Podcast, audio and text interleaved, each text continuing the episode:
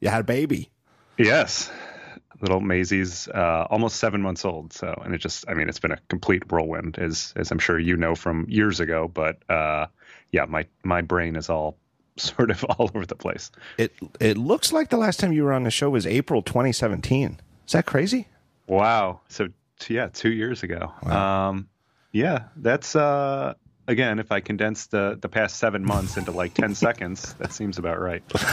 I am following along with young Maisie on uh, on the Instagram, and uh, she looks delightful. Uh, Thank you. Yeah, I think Meg. So Megan and I obviously both run that account, but she does more of the uh, more of the posting. I would say it's, it's always funny. She's she notes sometimes how uh, how avid of a follower you are, which we appreciate. Uh, it's you know sometimes I feel like a hypocrite for for being such a vocal Facebook critic and still enjoying Instagram, and yeah. other times when it's it, it it can be so personal like that. I'm like you know I'm willing to I'm willing to eat this hypocrisy for the time being because you know I, I, feel like I'm getting something out of this. Yeah, I'm right there with you, and I, I mean I know you were you were very early, I would say, on that uh, ahead of that trend, right, with Facebook. And nope. did you ever even sign up? Nope. I know you have Instagram, but not no, Facebook I've itself. Never right? once signed up for Facebook and uh, that looks pretty prescient these days. Um, but uh, yeah, even those of us who are sort of now more vocal critics in the in the later years after everything that's went down the past two years with Facebook, uh, still can't quite wean myself off of it. Uh, mainly for family reasons, like my yeah. mom uses it a ton, and so it's the way she follows Maisie and everything. But um, but also, yeah, Instagram still remains just an awesome network, and so it's uh it's hard not to to have that hypocrisy, I guess. Uh, you know, and I. Yeah, so I, I hear loudly admitting that I use Instagram. I'm I'm not sure that Instagram at this point, especially once uh, Kevin Systrom and uh, whoever the other co-founder was decided Mike to leave. Krieger. Mike Krieger. Um, you know, it, it, our Instagrams privacy policies and data retention any better than Facebook? Is it really is it really worth thinking of Instagram as an independent entity of Facebook? I I, I think probably not. So I mean, I again, I, I'm not trying to do like a holier than now or better than now thing, but I think that not having ever signed up for Facebook is a lot easier than quitting just oh, because yeah, of the things sure. you say. Like, so like my mom, I don't even know if my mom's on Facebook. I don't think she is, but I know I have family. You know, I've got my yep. sister, I'm surely is. I think it would be, it, you know, there is no awkward moment where I've stopped liking her pictures of her kids on Facebook because right. I never was in the first place. Right. Yeah, it's that, and it's also um, you know all the services throughout the years. There's still a number of ones that I've like authed in through Facebook, where I'll come across mm. you know mm. something that I'm trying to log into, and I'm like, God, I, I and I don't have like the password saved in 1Password or whatever. Yeah. I'm like, what is what is my password? And then I realize, oh, I auth in through Facebook, and it's like yeah. I probably have a dozen services like that. I did a bunch like that with Twitter. Um, just for the, I thinking like, well, I know I've got my my Twitter account secure quote unquote. Right. But I really don't right. now that I think about it because they use the phone number as the second yep, second factor. right. That's really not that great. So yep. in hindsight, but this is like three four years ago. I felt like my my Twitter was very safe, and so I'd sign up for accounts or uh, new services using my Twitter ID, and have since come to regret that every time. And I'm slowly but eh, when i realize it i like unwind it and see if there's is there a way that i can magically switch to a regular login for X, Y, or Z service. Yeah, and I'm the same way, and obviously to a greater extent with Facebook, given all we're talking about. But um, it's just like you know, when you're signing up for all these new services, as you know, as I had to back in the day as a journalist, and now as an investor, obviously still signing up for almost as many, if not more. And it's like, am I going to enter my email and come up with a password every single time for something that I'm maybe going to use once? And so it's so enticing to just click the button of sign in with Facebook or Google or Twitter. Um, yeah. Even now, yeah, yeah. It's funny that Apple never got into that. There has never been a sign in to third party services with your iCloud. Yeah, they would have been. Uh, I mean, especially now these days, you know, they could uh, they could certainly upsell that as a strong uh, security and, and privacy component. Doing something like that with your yeah iCloud account, I would. I I think they should do that. I don't know why they why they don't. I mean, it's not technically easy, I'm sure, but uh, right. it seems like a huge thing that they could offer. Yeah, I, I, just a just a thought as we go through all the privacy.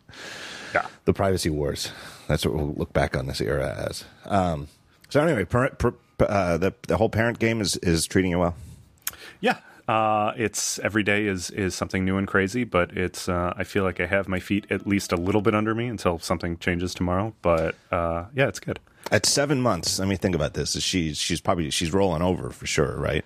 Yeah, she rolls around, not crawling yet. Yeah. Uh, she's mainly sleeping through the night, which is awesome. Uh, some nights obviously are, are, different. She's also teething, so that can affect yeah. uh, that a little bit. And yeah. Uh, but yeah, it's it's uh, it's it's pretty awesome. It's a long time for me. My son is 15. Feels like a very long time, but uh, and and he's our only kid. But but the teething thing was interesting because you think, well, yeah, I'm, I'm sure that hurts, but then it's like when their gums hurt it is like must be excruciating. It makes sense that it would be because oh, it's yeah. like there's a tooth cutting through their gum. But then the other thing is that you kind of feel like like a genius doctor on TV. You're like, I've got it. It's teething, and it's like right, right. Put, we had yep, like a. Had... I, I, ice cold pacifier, you know, that's in the freezer. Get that and and let her suck on this, you know, ice cold thing, or or put a little bit of that uh, Orajel or whatever it was exactly. on there. Exactly, that's and right. It works, and it works, and you're like, holy crap, I solved the problem. yeah, when when she was first going through it, of course, we were like, what is going on? Why is she crying? Like, uh, she's been fed, she's been changed. All going through the checklist, and then it's like you just put your finger in her mouth. It's like, oh, yeah, oh, that's why. Yeah. yeah. uh, my other thing too is is around that age. It's one of my favorite. Like to me, like holy crap, parenting moments was the beginning to roll over because there's like newborn and newborn it's like i don't know the, those weeks are a blur and it's like oh my god we've got a baby we've got a baby yep. and it's like you just uh, you know and then all of a sudden you're like a month in and the kid feels sturdier you feel more confident you know yep. and and you uh, you get used to being able to put the baby down yep. right, walk and away and yeah. do something and then come back and the baby is right where you left them it's like you can put a cup of coffee down and then you could go do something and when you come back the cup of coffee is still there once the kid starts rolling over it is like whoa whoa whoa what do we do what do we do we yep. can never put this kid down yeah, so we have uh, this this product called Nanit, uh, which is like a newfangled baby monitor. So it's a it's a camera that overlooks the entire crib, so you can get a bird's eye view of the whole crib, and gotcha. it runs all night. And it's and it actually you know it has iPhone and iPad apps. So yep. we basically have a, an iPad that sits at the the uh, the bedside, so we can sort of monitor and just when you know I'll jolt up at 4 a.m. and wonder like how's Maisie doing, and then I'll just look on the monitor and I can see. And but what's really funny about that is now with her rolling and, and just moving around. I mean, she does at least, I would say, three full turns a night. Just like uh, it's not even clear how she does it with, you know, given her length and sort of the, right. the size of the sides of the crib. Eh, but it's like she's she's like a clock moving around she's the like thing. Curly from the Three Stooges down there on the ground, going around. exactly. Yeah, that's exactly right. Um, uh, yeah, so it's it's funny to watch though. Yeah. The next one coming up, and then and then it, it, to me, it's just the biggest landmark is the first day you come in and she's standing up in the crib. yeah. Uh, the, yeah. Because the thing about it is, it's like you think, well, you're going to be blown. You, you, you, and your partner are going to be blown away. The parents are going to be like, "Whoa," you know, the baby standing up. But the thing with, at least with Jonas, was he was like, "Yeah, look at me, look at me. I got something now. I've got something." Yeah, yeah. he's just giving us this look like I've got a super. Game has changed. Yes. yeah. Oh, I'm very happy for you. Thank you. Thank you very much. I, I I don't know what you want to get started with, but I was going to start with Apple and the original content stuff. And I yep. thought you you've had a lot to say about it uh, since their event. You know, I missed that event. Yeah, uh, I was uh, going to ask you. I didn't. I it seemed like you didn't. That was. Is that one of the only ones you've ever missed? Then I missed since I started uh, getting press invitations around twenty six, two thousand six or so uh, maybe 2005, like with MacWorlds. Uh, I've missed two. I had uh, I had eye surgery a couple years ago, like 2014, and couldn't was not allowed to fly. Uh, mm-hmm. And then this last one I missed because we had a long-standing vacation for my son's spring break that I didn't want to miss. Got it. Um, um, so that's interesting. So like me, and I, you know, I haven't been, I haven't been to one in a while. I used to go. So you know, there's this whole interesting dynamic with uh, obviously the place I, have worked for the past six years now has been GV, which is Google Ventures. So Google's our only LP, and I think the Google Apple relationship these days is is a lot better than it was. But um, uh, there was a time there where I was still working uh, in the earlier days at GV, and I was still going to the Apple events, but. Right those sort of invites uh, dwindled over the years, um, and also, of course, I have a day to day job, and so right. the the Monday morning uh, uh, event is not very conducive to the Monday morning VC partner meeting. Um, mm. But uh, so I haven't been to one in I don't know, like three or four years in person. I watch them all when they're live streaming. I think they're all live streamed these days, yeah. right? So yeah. um, I don't watch them some often in real time, but I'll watch the uh, you know the after the after play it afterwards, and um, so I've seen them all but yeah, it's been a long time since I've been in the room. So uh, interesting that we'll have the same perspective uh, being from afar. Yeah. And I wonder how different that would be, uh, especially for this last this last event, which I thought was so strange. Yes, very deliberately strange. so. Like I don't think they messed up, and and it was strange. I think they plotted out a very unusual event. Um, do you watch the Do you watch the Game of Thrones?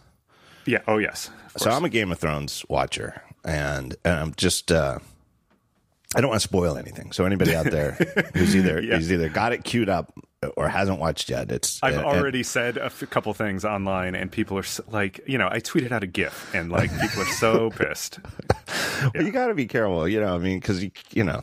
Uh, I know, I know, I know. But but the one thing that hit me watching it this week and you know, there. It's for those of you who don't know, and I can't even believe how that is possible. Game of Thrones is this incredibly popular show on HBO. It's in its eighth and final season.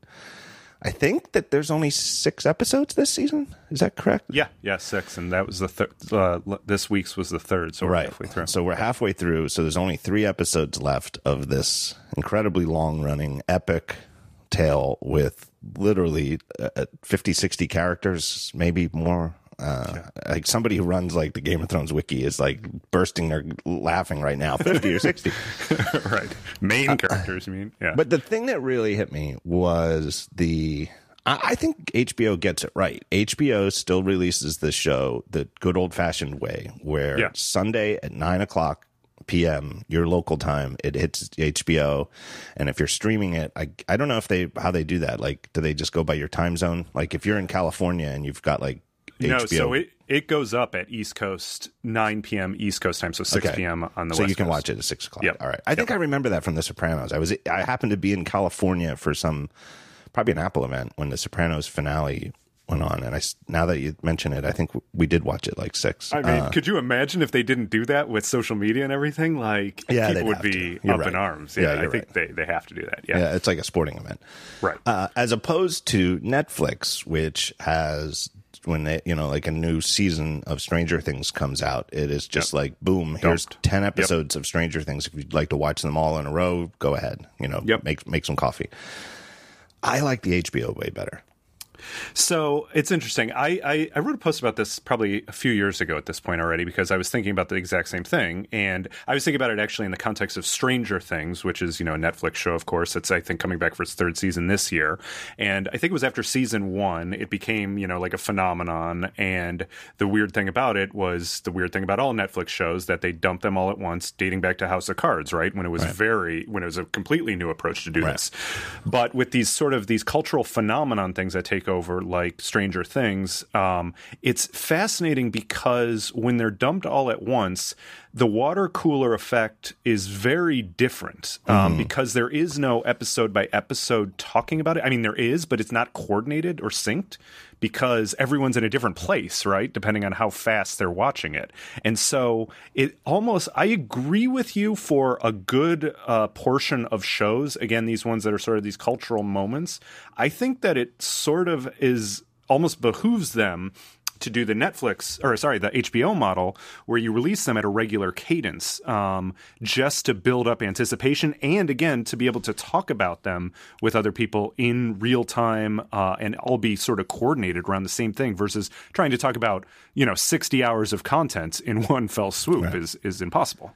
Right, and uh, uh, House of Cards. Well, I would say Stranger Things too. They're they're both classic uh, serial melodrama, you Right. know, where you know, dating back to the 1800s when uh, Dickens would be writing his, you know, what we now think of as his novels. They were all published serially, chapter by chapter, in I don't know if they were magazines or newspapers, Right. but you know, Right. but you'd you'd read, you know, the next chapter of A Tale of Two Cities, and it would end with some kind of cliffhanger, and then all of a sudden you're there, you know, your fists in anger.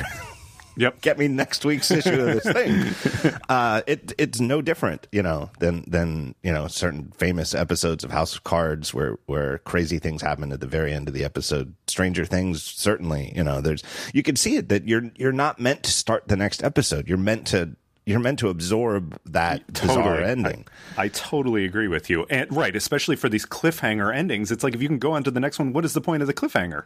Um, Either cliffhanger or like big shocking reveal. yes, you know? totally, totally. and so I wouldn't be oh.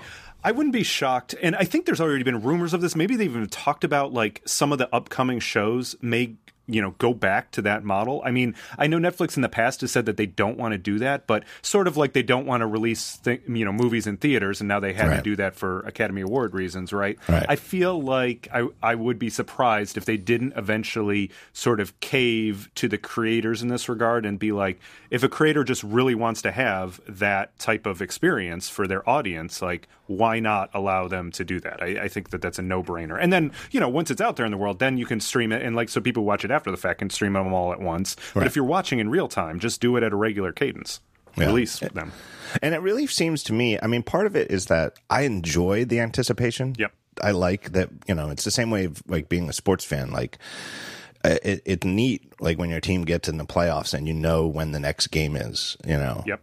Uh, It's neat to have that looking. It's like something to look forward to all week long. I like the idea that come Sunday, I've got a next episode of Game of Thrones, and I totally agree, and it also it it um it allows those individual episodes to sort of stand on their own more. They're not cheapened because you know you're just like an onslaught and you won't remember everything. There's also like the added benefit of just being able to talk about it for a week, right? Like those some of the things that I love now are uh, you know the Ringer does their after show for uh, Game of Thrones. They've been doing it for a while. They used to do it on HBO itself, and now they do it on Twitter. Actually, um, I think it's Talk the Thrones, and um, r- right after it ends, they get on. They just go on Periscope or whatever, and just it's a roundtable discussion. And it's like those things are great, and you cannot do that when you just dump all the content at once. Right. It is, you know, we're losing collectively our shared experiences, you know, like, you know, I mean, I'm not, this is not a genius observation. Everybody talks about this, but the fact that, you know, TV used to be entirely, there was no streaming in the old days and, and ev- there was no TiVo, there were no DVRs. Everybody,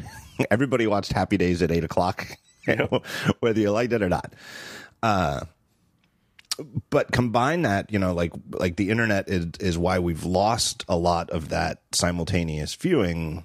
But when we do, we get to share it together, you know, with Twitter or whatever. Um, Yes. Yeah. Um, and so I feel like, because a lot of people are talking, you know, given the end of Game of Thrones now, about this being the last one of these, right? The last sort of show. There will still be sports, of course, but the last show that's sort of this uh, come together moment for eh, for multiple people because so many people are watching it. Um, you know, tens of millions of people every single week are watching it at the same time, basically.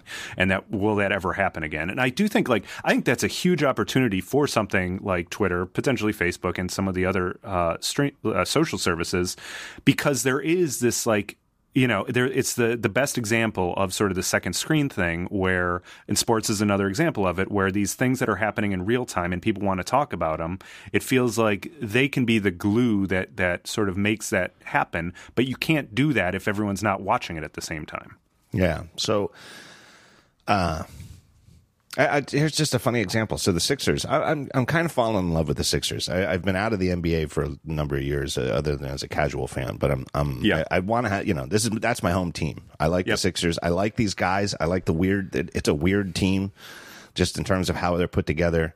yep Um, and they were playing last night uh, up in Toronto, down one Right. game to no, and they're the Sixers are blowing a lead. It, not blowing it, but the, the Toronto hit a couple of three pointers, and the Sixers missed a couple of shots, and all of a sudden, uh, you know, a comfortable nine point lead was down to three. And They Right. fouled. There's 3.8 seconds left. Sixers only have a three point lead, and our power went out. I was just like, "What the hell just happened?" I, I our and we've lived at this place now for two years. Power has never gone out. There was no, there were no storms in the area. It wasn't. Yeah. It was actually a very nice night.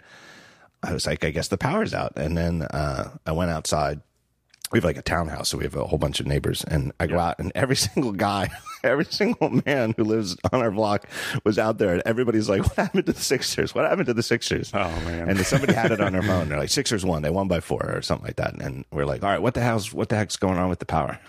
like the first amazing. thing we all asked was what happened with the Sixers.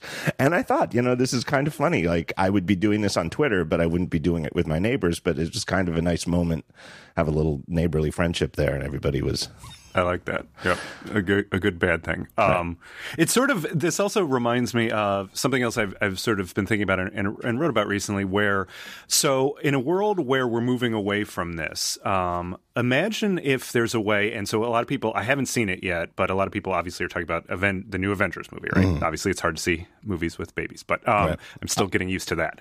Um, but uh, so I think we're going to try to go this weekend. But anyway, uh, so I can't spoil anything for anyone. But everyone's talking about the resurrection of the movie theater, right? After mm. years and years of declines, and, and now it made over 300, 350 million, I think, at the U.S. box office, right, over the weekend, mm-hmm. and well over a billion dollars worldwide. So it's like the resurrection of right. the movie theater.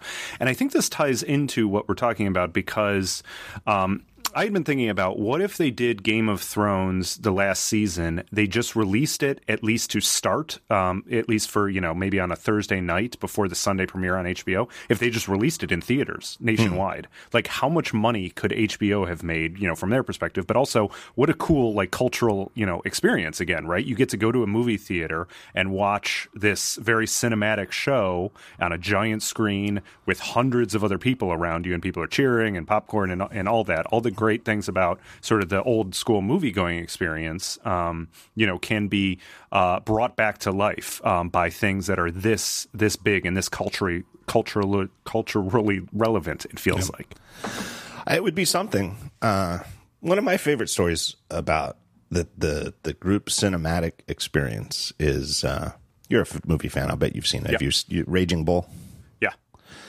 So Raging Bull is Martin Scorsese's 1980 boxing movie about uh, what was his name Ray Ray Ray LaMotta.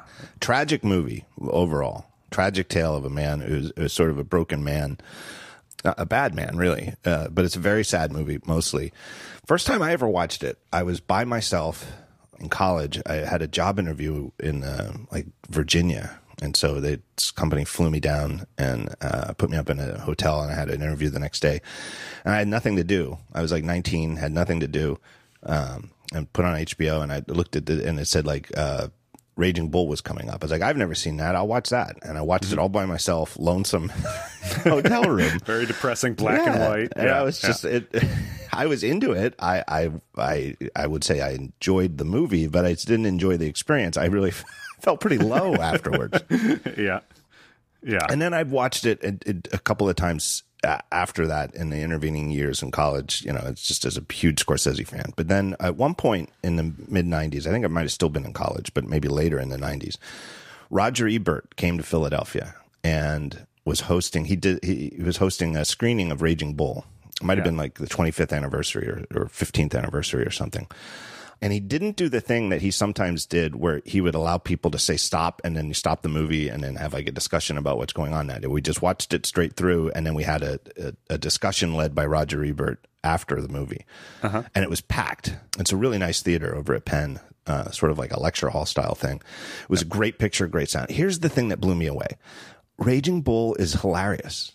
It is, there are scenes that are so funny I mean, just like, it, but never, like three, four times I watched it before that, never laughed once because I wasn't in a theater full of people, right? Yep. There's like one of the scenes where, uh, Pesci, Joe Pesci's having family, uh, some kind of family meal, and his kids screwing around with the spaghetti or something. It's hilarious, but you would never know it if you're not in a room full of people. It's the shared experience is different than the the the solo experience. Yeah, and I and I totally agree. And you know, these the, yeah, you get sort of different social cues just in yeah. a vibe, right? Of being yeah. in a being in that type of experience. And I do feel like all the the uh, Hollywood has a bunch of issues, and we can talk about them in relation to Apple. But um, I think that there's a way to sort of to utilize what is mm-hmm. great about the theaters uh, in our newfangled era. Uh, yeah. And I think we're getting close to it, but we're not quite yeah. there yet. Um, and maybe the Avengers, like the fact that that it's so big, maybe it tips it over into figuring out how to better utilize these shared spaces to do content like this. Uh, my my Avengers story. I'm going to break your heart here, newborn dad. It's the first Avengers movie that I didn't go see with my son because he went he wanted to go with his friends. Oh yes, that will be extremely sad. I mean, I'm I'm gearing up for all the fun stuff that we're going to get to do in the next you know many years. But all the Disney movies, right, the Pixar movies, Harry Potter, all that kind of fun stuff is uh, is what I'm greatly looking forward to. Uh, and then I know that uh, I, at one point it'll get to to the point you're at. I I'm telling you the truth, MG. I, I choked up because he he he's such a good kid, and he knew, you know, he knew that it's a thing that we had, and I was already planning on getting tickets for us. And he didn't ask if he could go. Oh. What he did is he texted me and just said, "Hey, some of my friends are getting tickets to go see the Avengers on Saturday." yeah. yeah. and I yeah. immediately just wrote, "Go!" You know, exclamation yeah, mark. And I went up and said, "Hey, you know, you need help ordering, you know, you know." Do you want my credit card? What do you need to do? You know, and I was like, just go. You know, I was like, do not worry about me. But then I went downstairs and had a sob. Oh yeah. Um, okay. Well, that's my, good. That's a good my, note for me to remember. number one. I mean, and Jonas Jonas has always been.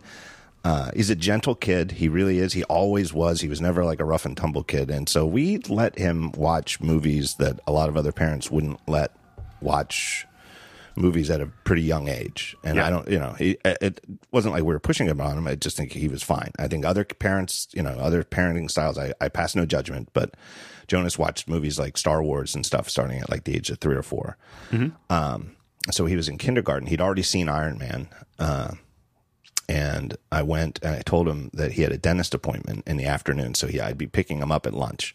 Mm-hmm. And I went to get him at lunch, and I said, "We're not going to the dentist. I got tickets. For, I got tickets for Iron Man 2.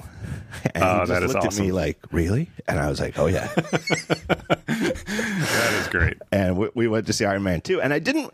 I'm not like I've never been a prankster parent. I've never been, you know. And and like uh, I was telling a friend of the show, John Moltz, about this, and he was like, "Well, that's better than the opposite. The type of parent who says, "Hey, we're going to see Iron Man," and then they take the kid to the dentist. A root canal, right? that I've awesome. never been the jokey parent. I just didn't trust him to have a good poker face with the teacher because I kind of didn't want to be the dad who the teacher knew was taking the kid to, yep, to yep, see Iron Man funny. on a Friday afternoon. That's amazing. I am totally stealing that. Uh, hopefully, Maisie's not listening to this in, in six years or something, uh, and yeah, I'll be able to surprise her.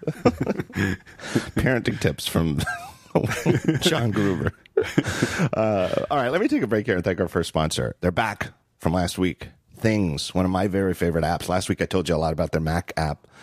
This week I'm going to tell you a little bit more about their iOS app. But look, Things is a long-standing, multi-time Apple Design Award-winning, basically a to-do app, task manager, something to organize everything from like a shopping list to bigger projects. Beautifully designed, has always been beautiful with truly native apps for the Mac, iPhone, iPad. They have a great Apple Watch app. Simple to use, has lots and lots of power.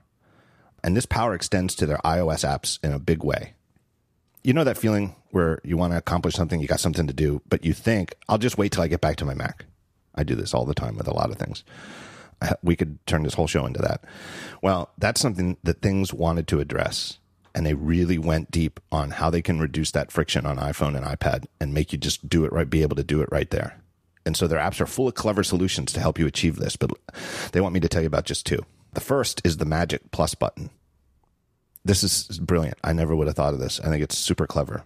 All right, something you do all the time in list apps of any kind, any kind of app where you make lists. You insert new items, but you want to put them at a certain spot. In most apps, it's really cumbersome. You do the plus button, you enter your you to do item text, and then it's all the way at the top, right? But you want it somewhere else. So then you have to tap an edit button, and then there's like a little drag handle that shows up, and then you can drag it down to where you want it to be. What a pain. In things, you can drag the plus button itself to where you want your to do to go. So you just go to the plus button, drag it down into the list, and let go when it's at the right spot. Type your to do, boom, you're done, and it's in the right spot. Brilliant. What a great shortcut. Here's the other thing they have full keyboard control on the iPad. So if you use your iPad with an external keyboard, you know that most apps don't have great keyboard support. That's from things a little read for me. I would say that is an understatement, uh, to say the least. Things is incredible in this regard. They've got loads of shortcuts for creating to dos, setting dates, adding tags, filters, and so on. You can list all the commands. Now, this is something system wide on, on the iPad. You just hold down the command key and you wait a little bit and you get a little eh, eh, HUD display that tells you all the available keyboard shortcuts, which is a really great idea eh, system wide. But it's not that great if you don't have a lot of shortcuts. Well, Things does. You can learn them very easily. Just hold down the command key. All of this stuff is accessible from the keyboard. And you can use your arrow keys to select items. you shift. All the stuff that works on the Mac, it all works on things on the iPad. Use shift with the arrow keys to select multiple items. You can move items up and down in the list all by the keyboard. It's great. Even their popovers are fully accessible from the keyboard. There's a really cool feature called type travel. You simply start typing where you want to go, like the name of a project or an area or another list, and you're automatically just taken there just by typing the name of it. It's amazing how much you can do in things without even lifting your hand off the keyboard, which is a huge deal once you've got your iPad propped up and you got a hardware keyboard connected. It is seriously a very, very powerful peer to the Mac app on the iPad. I wish more iPad apps would take take this sort of keyboard support as seriously as Things does.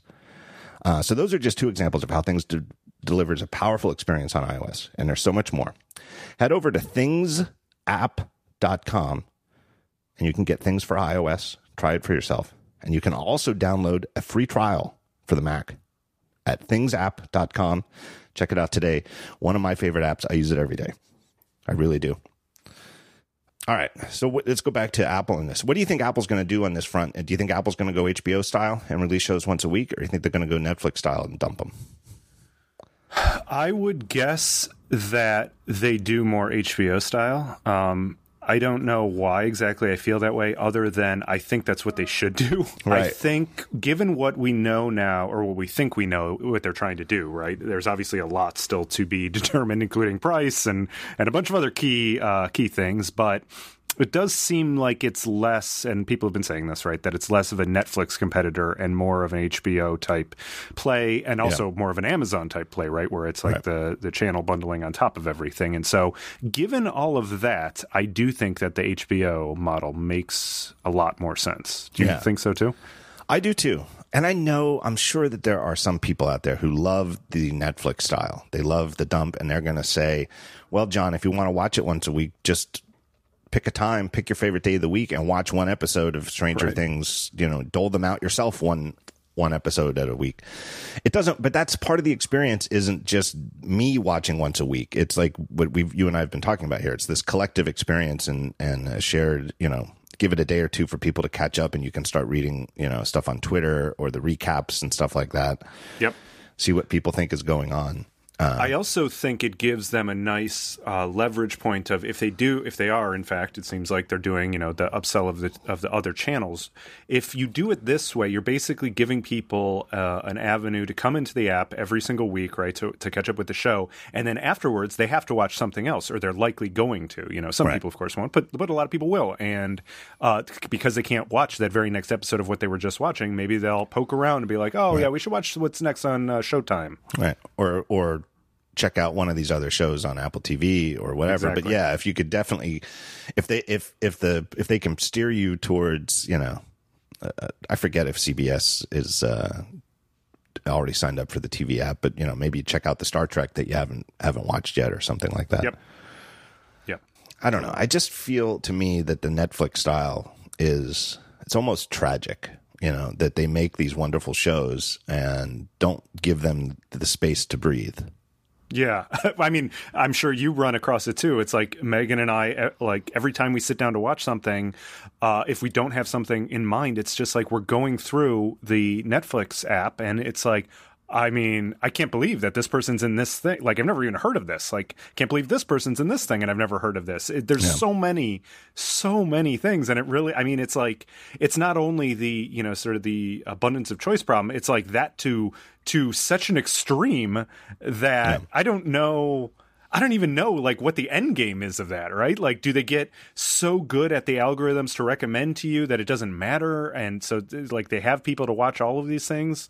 It seems like they. I I just feel like that's untenable. Like at some point, we're going to hit a limit of how many shows they can actually have. Yeah, it, like I wrote the other day, uh, uh, writing about this, I, I described Netflix's catalog as effectively infinite, and I didn't yeah. expound on that, but I don't think I need to, right? Like, I, I think even if you were independently wealthy or retired and could literally just wake up and start watching Netflix and then go to bed and wake up and watch Netflix. You'll never catch up. Like no, you'll you'll you'll be further not. behind uh, once you you know by day one you'll be further behind than you were when you started. Yeah, and I sort of wonder if I guess the so eventually, all of the players are, you would presume, most of them are going to pull their content, right? Like right. Friends, they just re signed, but it was a massive right. deal. Right. And Disney is pulling all their content, as we know, to do Disney Plus. And so eventually, it's just not going to be tenable to have all of these other bits of content, and it's all going to be Netflix content. And what are they doing right now? They're building up a library of content the world has never seen before, uh, the size of which the world has never seen before. And so yeah. uh, it won't matter so much if all these people pull off their content because you have so much else that you couldn't possibly watch. Yeah, it's in in some ways I really feel like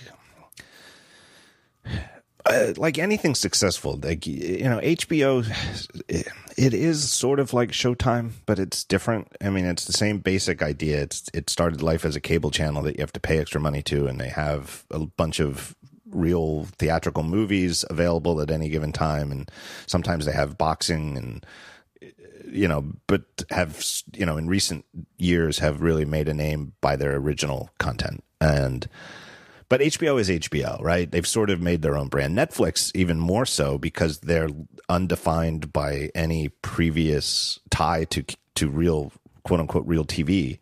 Yep. it's its own thing. Like it's it's not that useful to me. I don't think it'll in the long run to compare Apple TV Plus to Netflix or Netflix is just it's just bizarre. But if you're going to compare it to anything, I almost feel like the only thing you can compare it to is YouTube because and YouTube content is very different than.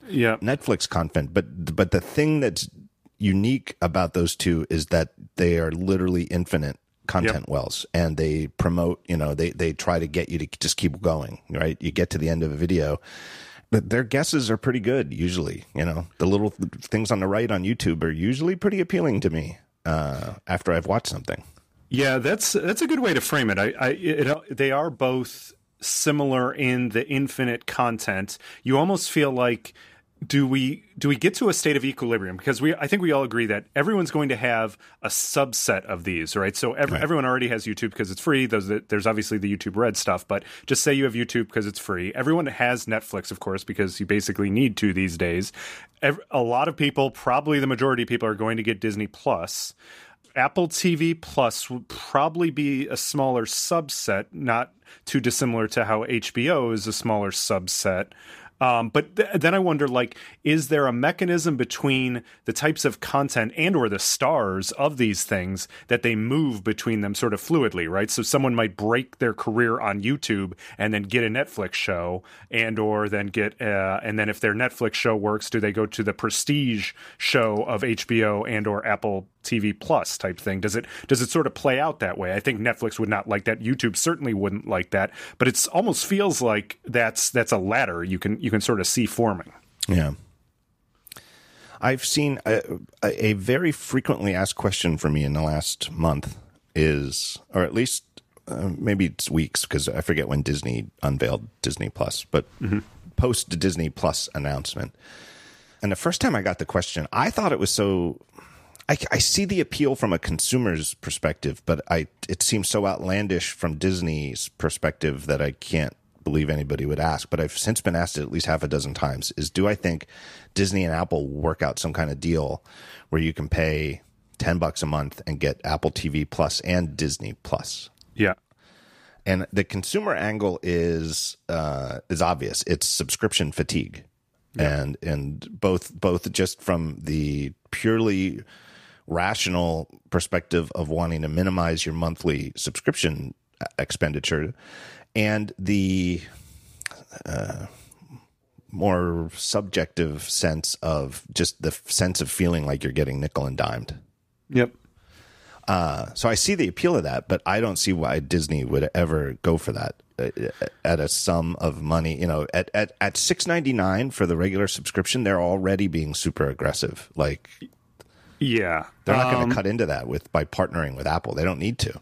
Yeah, I mean, you could argue because Bob Iger's obviously still on the board of Apple, and that was right. brought up recently as like, is that a conflict? And he right. still says no, and we'll see if that how that plays out as, as things move forward. But I think that's what they used to, that's what they used to say about Eric say Schmidt, Eric Schmidt and Google, right? Uh, and so uh, I have a feeling that will play out maybe in a similar way, though. Who knows? Because Bob Iger's set to retire right at some point right. in the next couple of years if he doesn't extend again, which seems yeah. like he's not. But anyway, um, the subscription fatigue thing is interesting. I do think that a bunch of them will end up partnering. So like we've already seen this in in cross content pollination with um, like Spotify teams up with Hulu, right, to do yeah. like sort of a package offering. And so, c- would we see that between bundles? Obviously, D- Disney's going to do their own bundle with Disney Plus, ESPN Plus, and then Hulu. Um, but do they, yeah, cross pollinate and have different different offerings? I think no. I, and again, I think from Apple's perspective, they want to try what the, the Amazon model has been of of just upselling the channels, and maybe they sell them at a at a different rate or a discount, mm-hmm. and maybe there's been some whispers, right, that they can figure out a way to bundle some of those together to create their own like newfangled like HBO Plus stars or something like mm-hmm. that. Maybe there is something to that, but I don't think, yeah, that that Disney and uh, and Apple TV Plus, Disney Plus and Apple TV Plus will bundle together unless one of them just isn't working or both of them are not working and they need a way to uh, you know to sort of um, change the uh, this the sales equation. Yeah.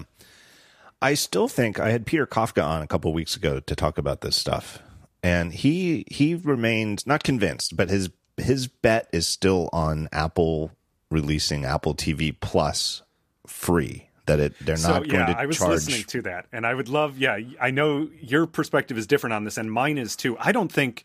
I think there's no way they do it for free. I think that they have some parts of it that might be free. Right. Um, like one show. Um, but given the whole narrative right now is around services, I think mm-hmm. it would mm-hmm. it would just undercut their their argument that they're trying to make to Wall Street and, right. and everyone else that they're a services company now if they just release this for free. Like, yes, it would be good lead gen to to do this this um, channel selling model, which is maybe the real moneymaker but I don't. I just. I, I, don't think that that's what they're going to do. I think that it's going to be uh, definitely a paid offering, and I think that they'll have their own bundle, which they will be. You know, there's sort of one more thing when they talk about it further in the fall that they'll have right. iCloud mixed with this, mixed with some other things to be able to bundle together.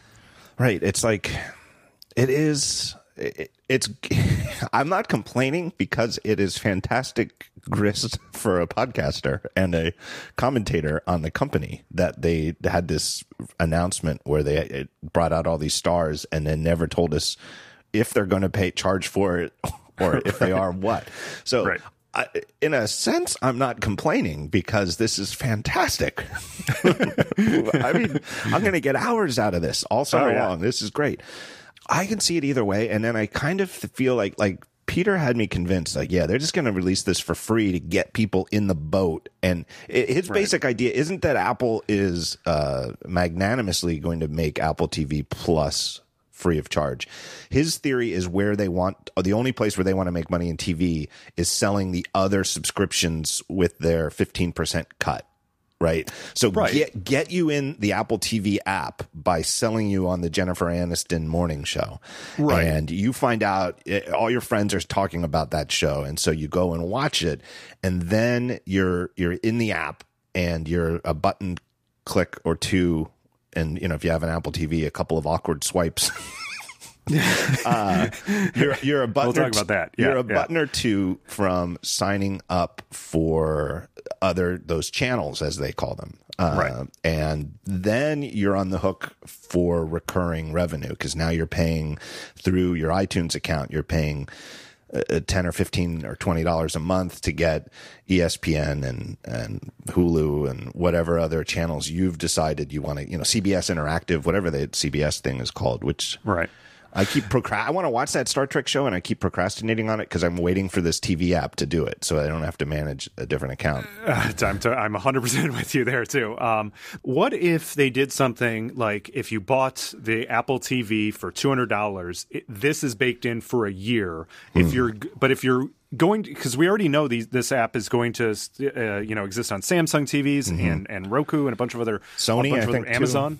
Too. Yeah, yeah, right. Yeah. And so what if then it's a paid th- because like how could they do that? I mean you could say that they could do that for free because it's still trying to do the the channels upsell but that seems a lot more murky.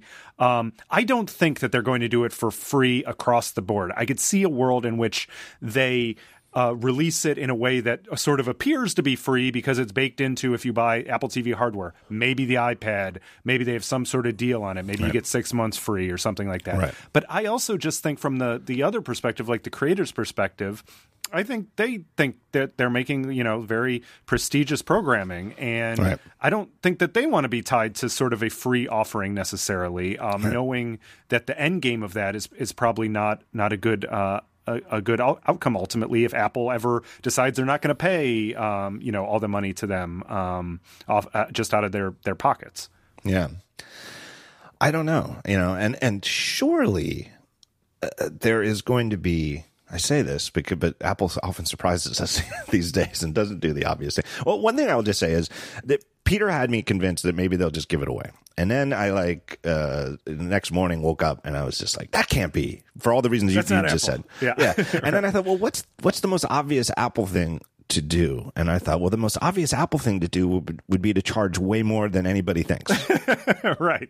Like charge yeah. charge enough per month that there will be like gasps in the audience. And it feels premium then. And like, you know, there's trickle down effects of this, even if they don't I mean, even if the model is ultimately what Peter's saying, and I agree with that, that it is like likely to upsell these subscriptions for the channels, and it's the same thing that Amazon does. The difference is Amazon gets away with with it being sort of quote unquote free if you have Prime, which everyone does, right? right, right. Apple doesn't have the equivalent of that, so the only way right. I could see that working is if they they baked in, you know, the, eventually when they have their Apple Prime thing, this is one subset of that, and so yeah. it's sort of considered free even though it's baked into that. Right, um, right, maybe something like that. Yeah, that's what I think is. I think that what Apple needs is their equivalent of Prime, where you it, to you know to get everybody paying a greater than ten dollars a month monthly fee, but less than ten plus ten plus ten to get the news and to get the arcade and to get the TV and of course to get music. You know the original uh,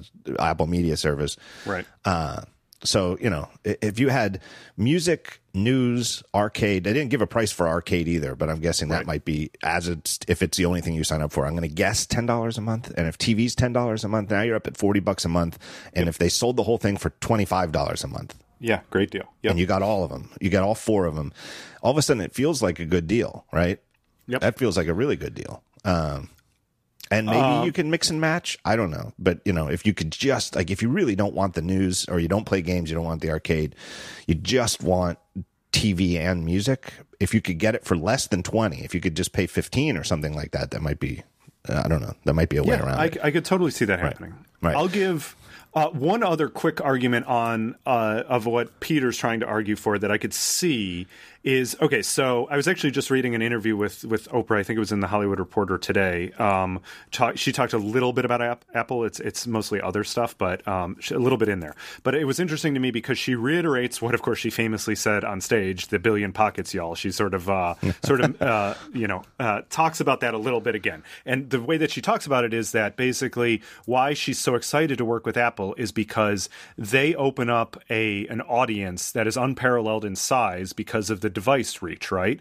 And right. so you could see a world in which Apple is selling to Hollywood that exact thing, and I'm sure they are, right? That that's the main selling point that we have a billion devices out, the billion plus devices out there, and you can access all of them. And so if they're trying to say that reach is the most important thing, of course, free would be the most the easiest way to get to that full reach.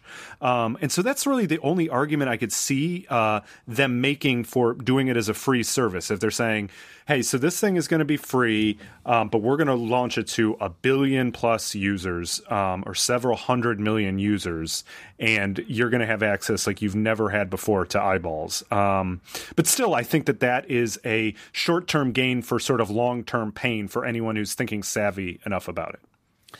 Yeah, and my dream, and I, I've i have been so beaten down by the five gigabyte free tier of iTunes that I, I no longer I no longer have any vim and vigor when arguing about it. But my dream would be if they slipped iCloud in there too into this Prime thing and sign up for this stuff that you think is fun, like listening to unlimited music and watching cool TV shows, and you'll get an upgrade to your storage tier in iTunes, and you'll be yep. able to have all of your photos backed up in the yeah. cloud, yeah, which yeah, is like a good, healthy thing that nobody really nobody really feels like it's a fun way to spend two ninety nine a month to get an upgrade to, to, iCloud.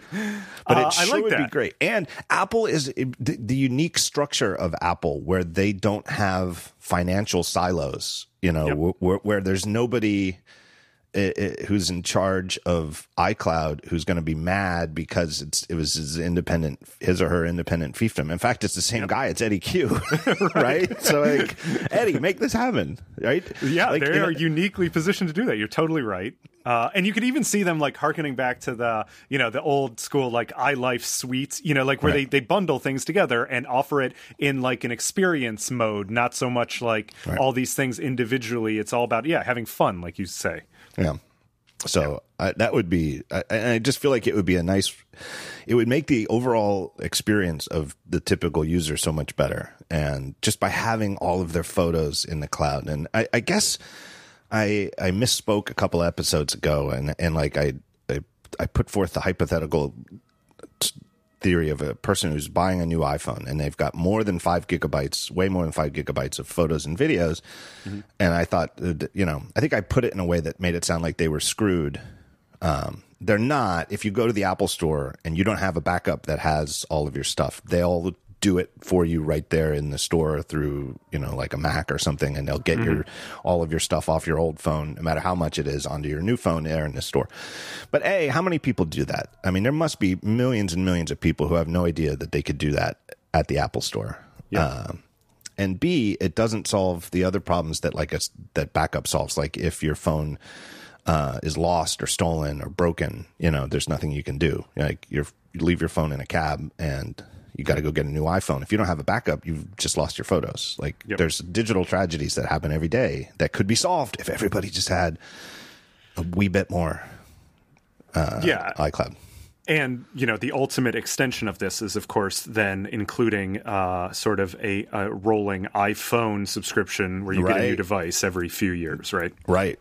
Which you know they've definitely been working on, but if they could coordinate all of this and just sort of get you in to a very Amazon Prime like, you know, here, just give just give us this money on a regular basis and we'll yep. we'll keep throwing TV shows at you. We'll keep throwing new iPhones at you every 2 years.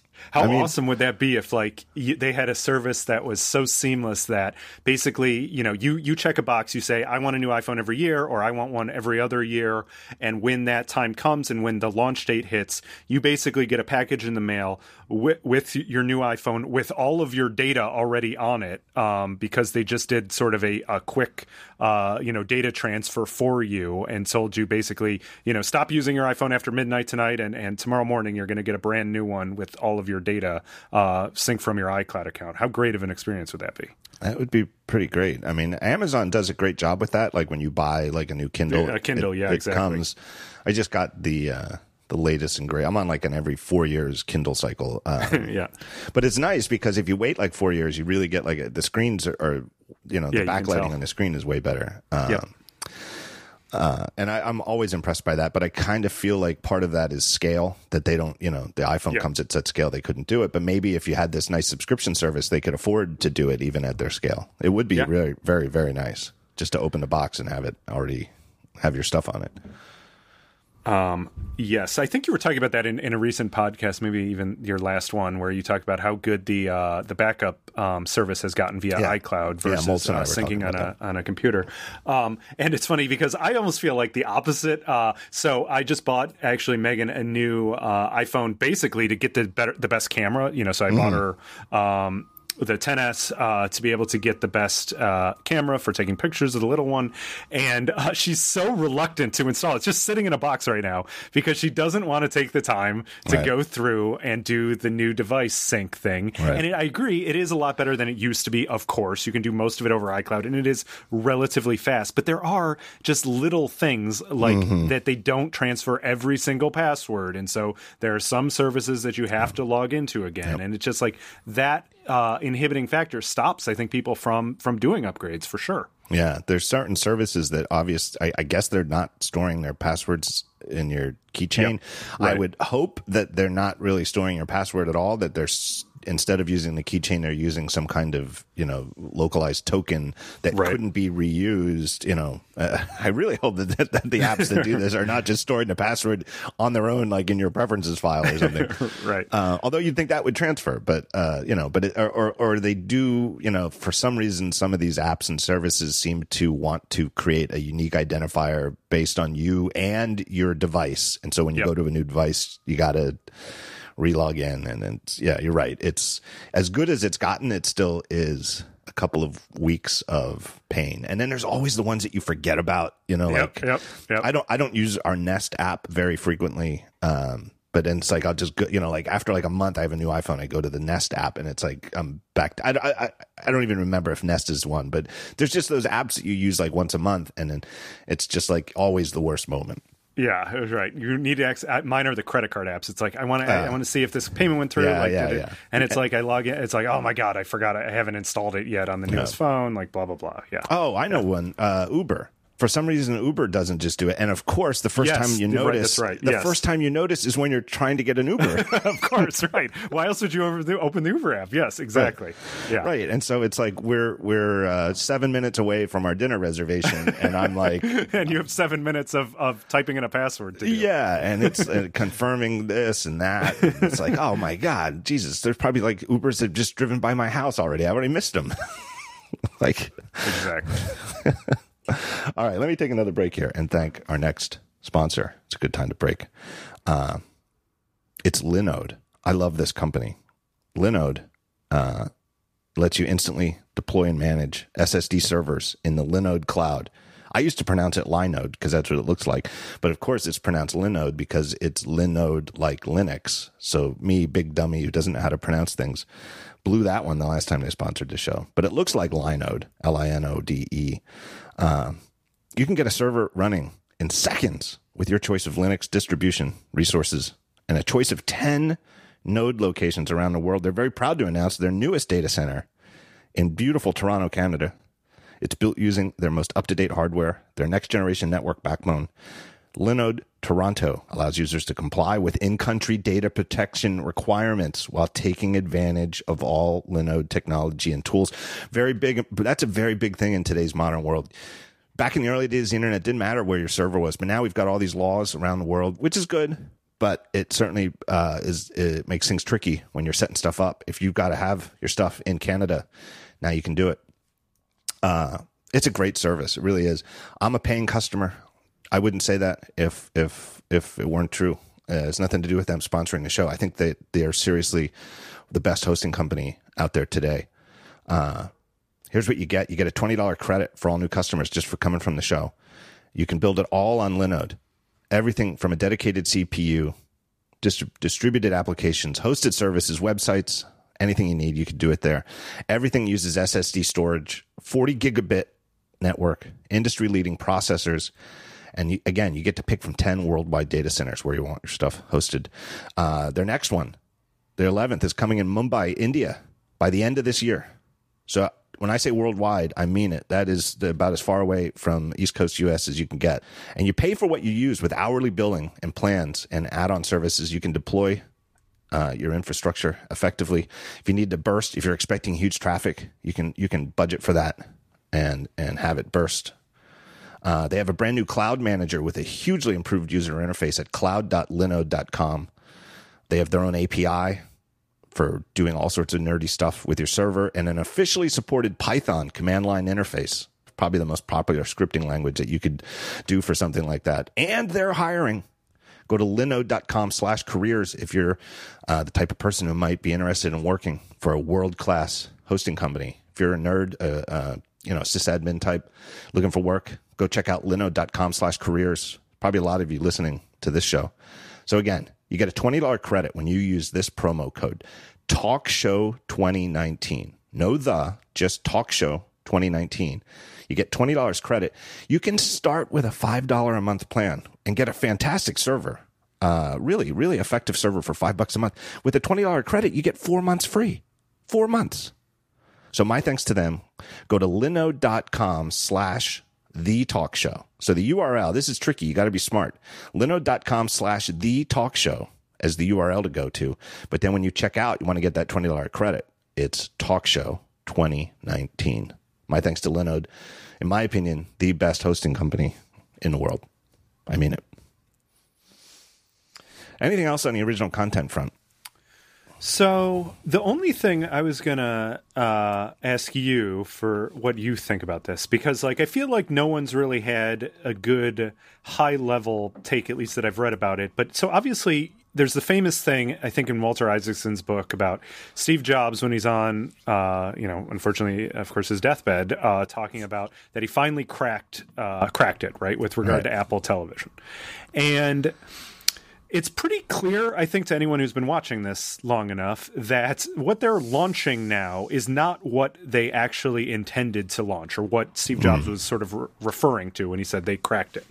Um, it seems more likely that that was sort of an interface uh, or, or some sort of software mixed with the yeah. ability to, to work with Hollywood to create sort of the perfect new package that would ultimately replace cable. And you could argue that maybe it just wasn't the right time you know, when when when that uh, when you know when unfortunately he passed away in, in 2010, right? So uh, nine years ago already, it was uh, just not the right time for that to happen.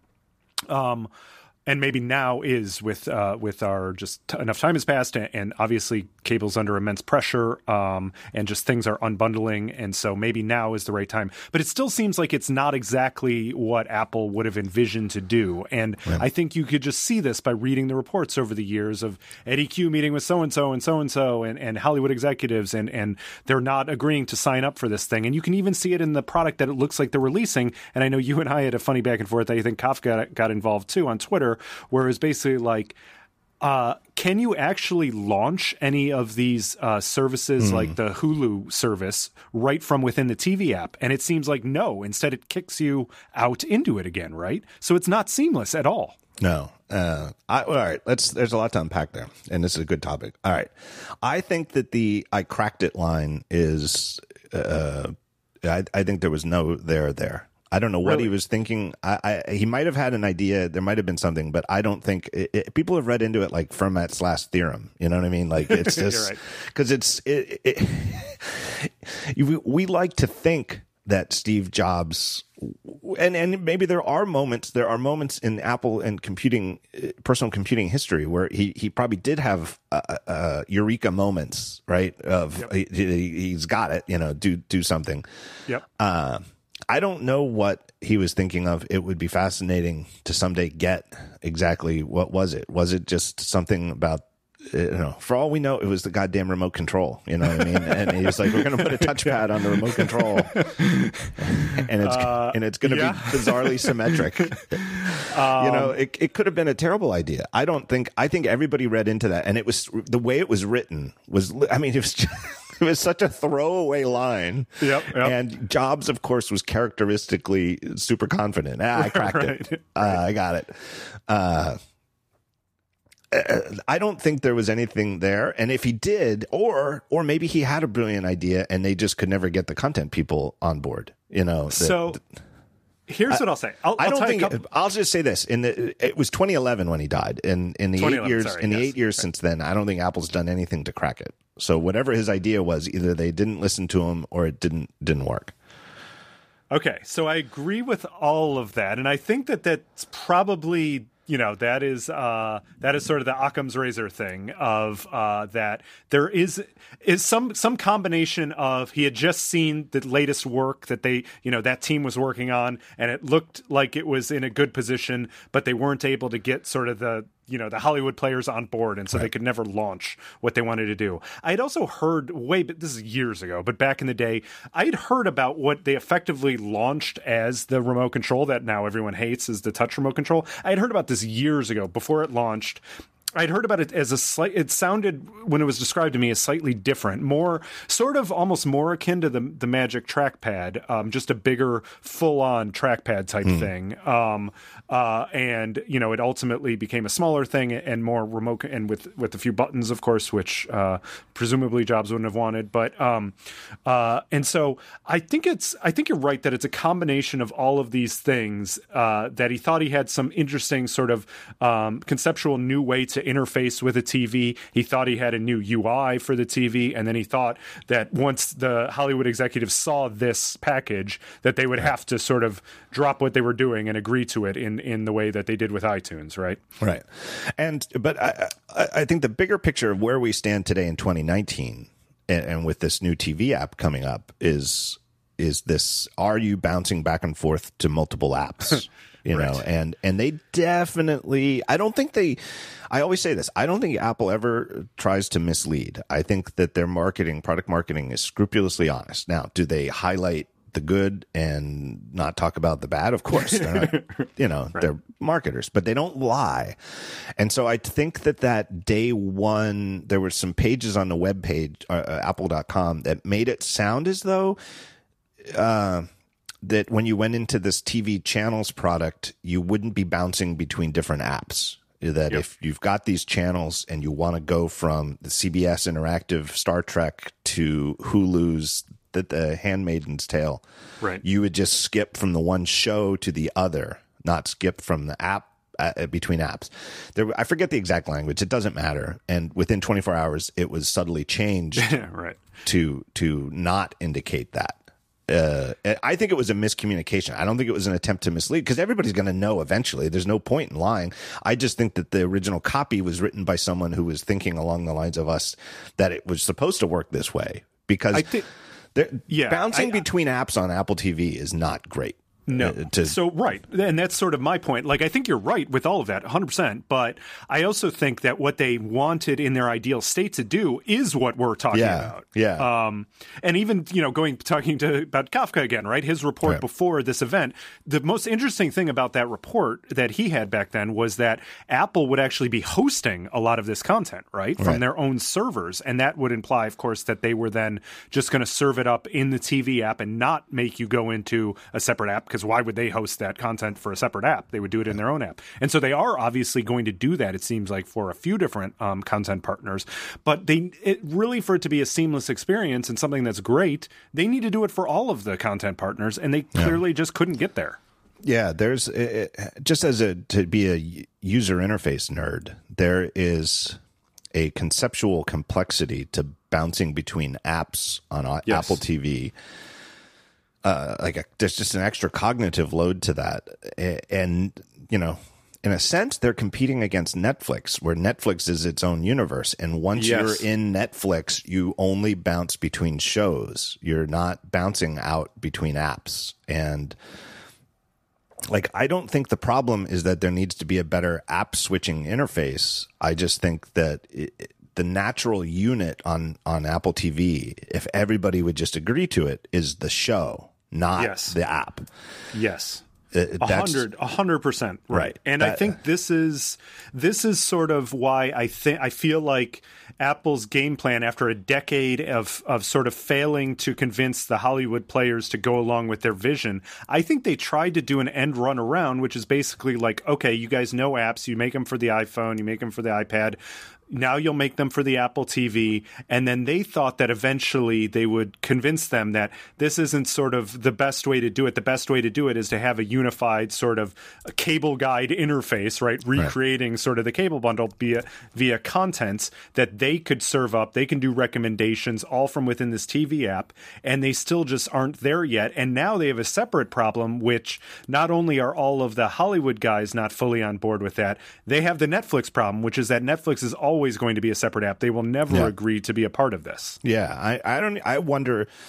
I I would guess that they asked. I mean, they obviously talked to Netflix, and you know who yeah. knows what the you know who knows what those negotiations were like with where Netflix decided we're going to stop taking iTunes signups. Um, but like I, I I've I say reported, but I've written this, and I can I can say it as fact. Um, or pretty close to fact that Netflix had a sweetheart deal where they were only paying 15% instead of 30% for a lot right. longer than the than that, than that right, was when a they started talking about it. Yep. Started talking about it as a hey, you, you pay 30 for the first year and then 15 yep. thereafter. Like I think and I, I this I think I'm pretty sure that Netflix's deal was 15 from the start it was there was no first year of 30 and then 15 it was like for a while netflix had they just you know, for iTunes signups, Apple only took 15%. Um, who knows yep. why they stopped that?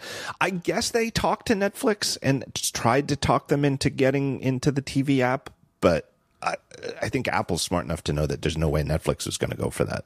Like well, and I mean, there's a very obvious reason why, beyond just the monetary aspect of it. Netflix's entire business is built around data collection too, right. to be able to serve up recommendations and to create shows based on you right. know what people want. And so, is Apple going to serve up 100 percent of the same data collection? Even if they serve up a lot of it, they're not going to have the same granular right. level of detail that you would get within the Netflix app. So, why would Netflix ever agree to that? Right. Yeah, and and just being and and giving up the control over being able to get the data that they want. You yeah. know, like you know, if they want to know how much, how many times people pause a show, you know, they could do it because they have right. it's their own app. The only way to watch it is in their own app, and if that's interesting to them, you know, you know, if they want to say, if they want to do an algorithm and say, hey. Uh, these comedy specials that people tend not to pause do better than the ones that people pause a couple times. You know, this guy or this woman, you know, had a comedy special that and people I, I, don't know if that's useful or not. I'm just saying that if they no, wanted no, to study totally, that totally, but right. that they've got data nerds looking at that right? It's exactly like exactly. the whole the whole moneyball aspect of baseball. If you want to figure out if a guy who's left-handed you know tends to hit the ball to uh, in between shortstop and third base and that's worth an extra you know uh, two wins a season you can do it if you have the data right. right? But you've got to have the data. You just have yeah, to have yeah, it for uh, sure and this is you know uh, it gets into it where it's not just having the control and wanting them in your app so you have the control. You're you're also fighting Apple's institutional stance on privacy, where Apple yep. can say, "Hey, you should you you know, uh, Mr. Hulu executive should." Uh, let us have your shows. Put your shows right here in the TV app without making people jump out. It's great. It's uh, all private for the user. That's not a selling point. it's a selling point to the user Right. It sounds, you know, from Apple's perspective, it seems like a selling point that everybody should get on board with. But from the perspective of somebody who is at a data hungry company, uh, that is not a selling point. That is yeah, an totally. anti selling point. And I, I, I, mean, that speaks to what I think, you know, what happened with Apple News Plus too, right? Like, why is the New York Times and everyone, like everyone was, was focused on this 50% cut, which is obviously ridiculous, but it's also, it just, they weren't going to share the subscriber data. So like, why right. on earth would they ever, you know, you, you're basically giving up, uh, the goose if, if you're doing that for, as these, these content companies. So I, I think they would be foolish to do that. And it's just to a much greater degree with the, uh, with the Netflixes of the world because they are so, sort of data focused, even though it may not seem like that on the surface of it. I, I, just, I think the bad news is we're stuck bouncing between apps. Is the bottom line. I, I, yes, and they can make it as try to make it as seamless as possible, but uh, I, I don't see any way around it. Yeah, the only and I mean the only way, and this sort of speaks to their their original content, right? Like. Another part of the reason why why you would do it is if you needed leverage um, over uh, obviously, uh, again, going back to the, the notion that, that Eddy Cue and whatnot have been having these conversations for uh, a better part of a decade at this point, and haven't really been able to break through with, with the Hollywood executives on the on the content side of things. And so, it's a lot easier to have sort of those types of conversations if you're also a, a content creator who has must have content, and you have more importantly the user base that these content creators need to access. And so, I think Apple's probably now holding out hope that there's some combination of of everything that they're doing, uh, the culmination of all these things that launches in the fall, and uh, after a, like sort of a two year span of of doing this and being successful at it, that they're able to to get some degree of leverage again over mm-hmm. having different types of conversations. But I just don't think Netflix is ever going to uh, to be in, uh, in play for that. I still think it is fascinating if you really just pause and think about what does Apple do, what has Apple always done is they sell devices, they sell computers, and yep. that's where they make money. That's where they've always made money. And you know, they've they've had famously they they they made they made iTunes for Windows, but the only reason they made iTunes for Windows was to allow Windows users to use iPods. So they were yep. still selling a device. It was all, you know, whatever that are, you know, that's a famous Steve Jobs story that Steve Jobs was opposed to it, and Phil Schiller and a few others uh, were adamant about it, and he eventually, I think, I think it's a, an Isaacson story too. He was like, yep, "All right, yep. whatever, just, just, go ahead, don't tell, just don't, don't talk to me about it anymore." right. Uh, you know, but it wound up turning the iPod from a nice little Mac peripheral into a a, a a piece of pop culture, you know, something that everybody knew. You know, literally, I remember at the time, uh, I'd be walking in the mall and I'd hear kids say, "I want to go to the iPod store." Yep. Um, but it's you know still backed by hardware, and you know they've got Apple Music for Android. I'd love to know how well that's doing. Yeah, I really would. Yeah, you never hear about it.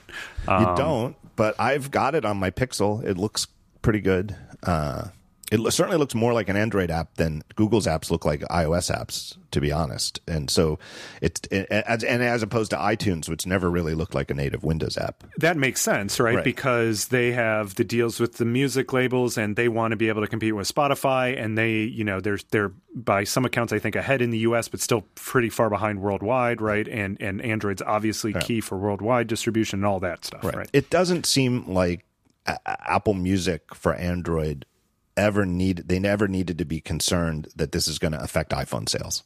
Yes. Whereas with TV, what they're doing now by partnering to get this stuff baked right into these quote unquote smart TVs is definitely deflating the the appeal of owning an Apple TV puck. Yeah. Um, that's I, I fascinating. Agree.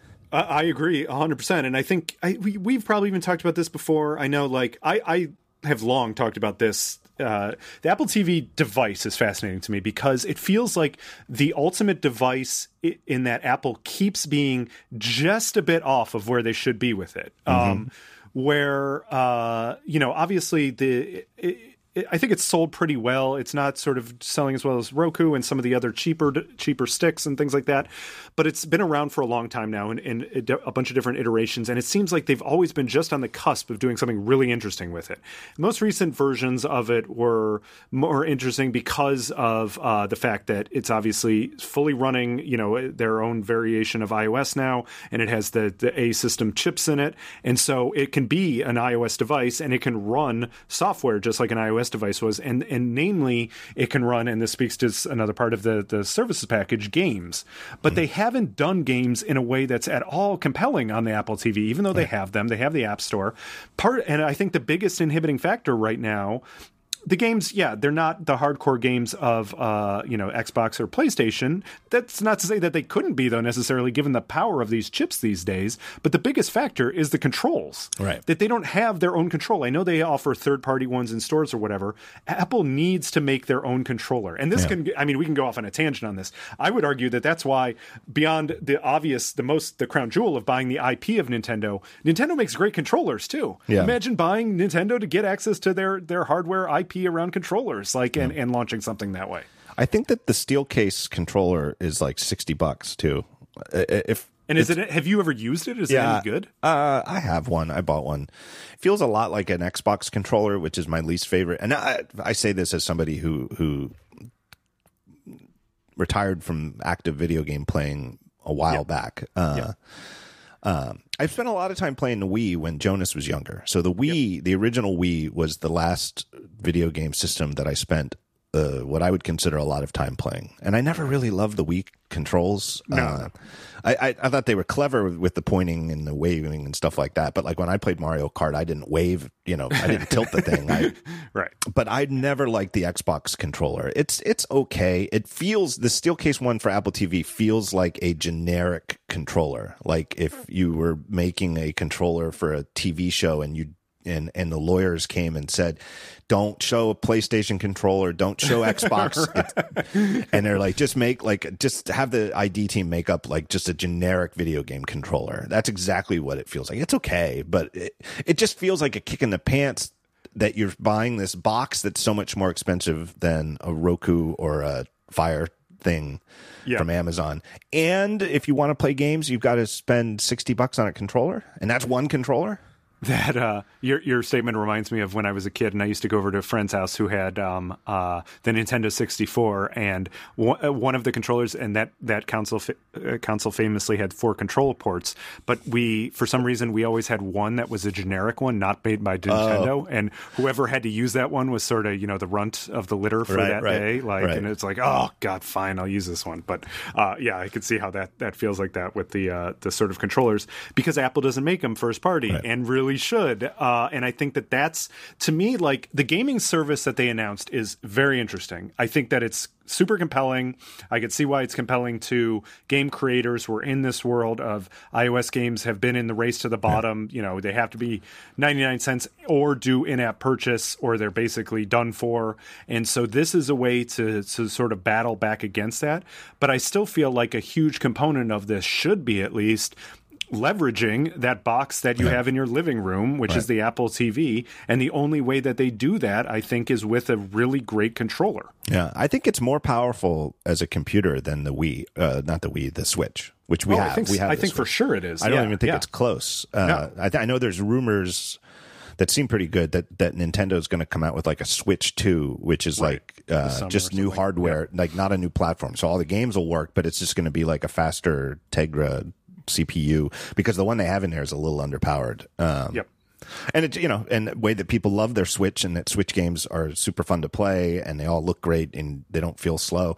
And you know, it, it's de- they're definitely in that same boat with the Switch and Nintendo's success with it is showing that you don't have to compete with right, PlayStation and yep. and Xbox in that the the way that they are really competing against gaming PCs. You don't have to get yep. into that whole area.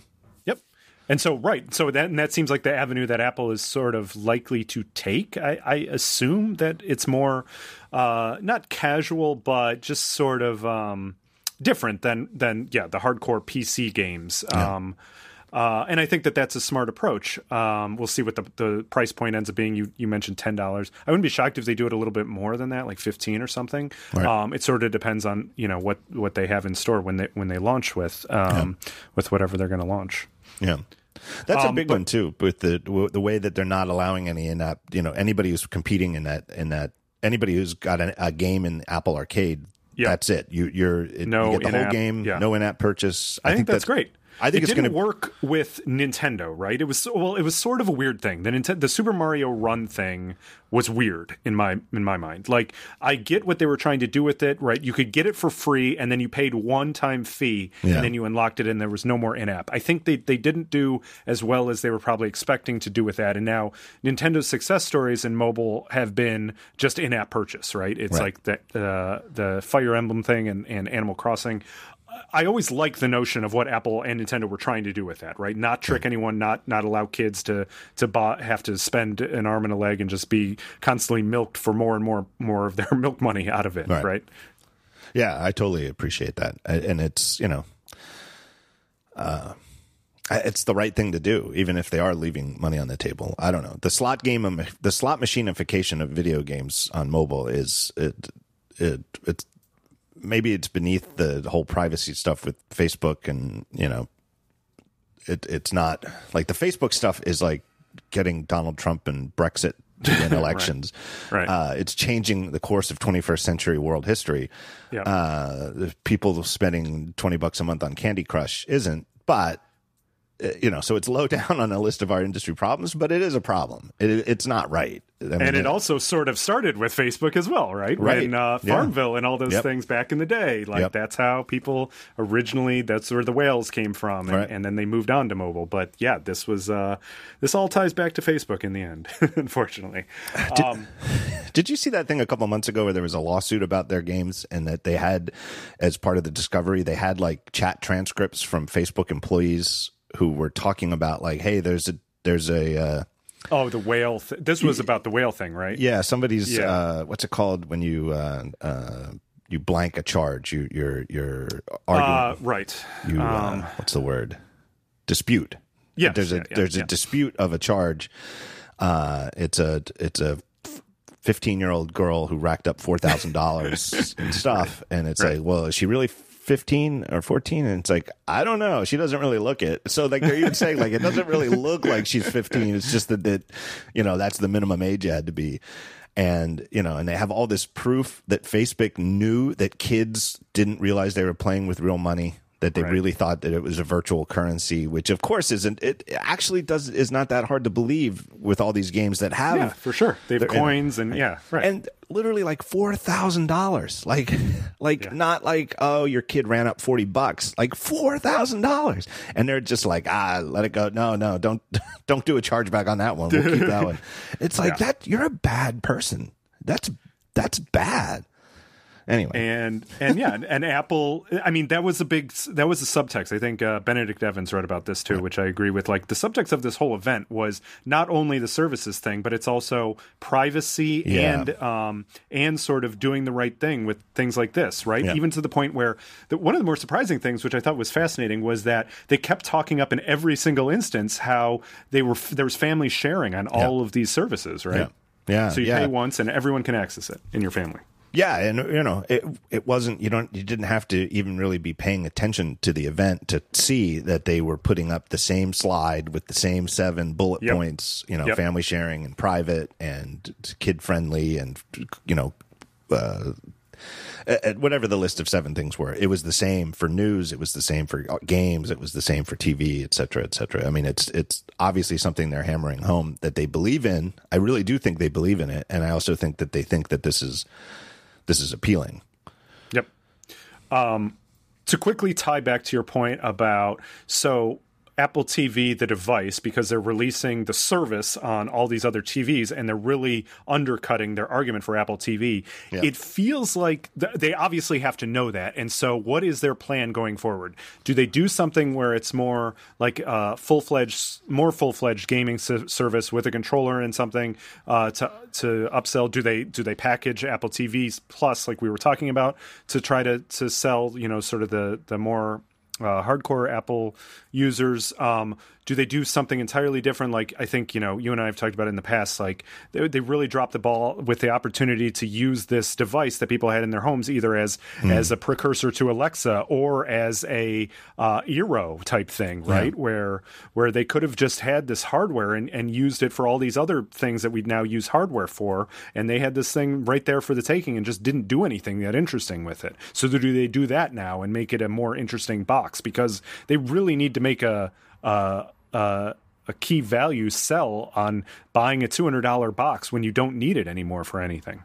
Yeah, I totally agree, and I don't know. I think it's a tragedy. I've talked to, I, I, and in fact, I don't know anybody privately who, who even argues otherwise. I mean, somebody at Apple must think it's a bad idea to be in the router Wi-Fi business, but I know so many people, friends who are former Apple employees, uh, just outside observers. Everybody thinks it is just like a heartbreaking mistake that Apple has abandoned the AirPort business because uh, it this whole to to that they're that they've gotten out of the business right as online privacy has become exactly. something you want to for- talk about a privacy argument? Make that argument. Yeah, it- seriously. it- it- it's foremost on their their public statements that Tim Cook talks about privacy every single time he's in public. Every interview, everything. I mean, he obviously means it. It is obviously strategically central to Apple right now and and going forward. It's hard to see how that's going to change. It's not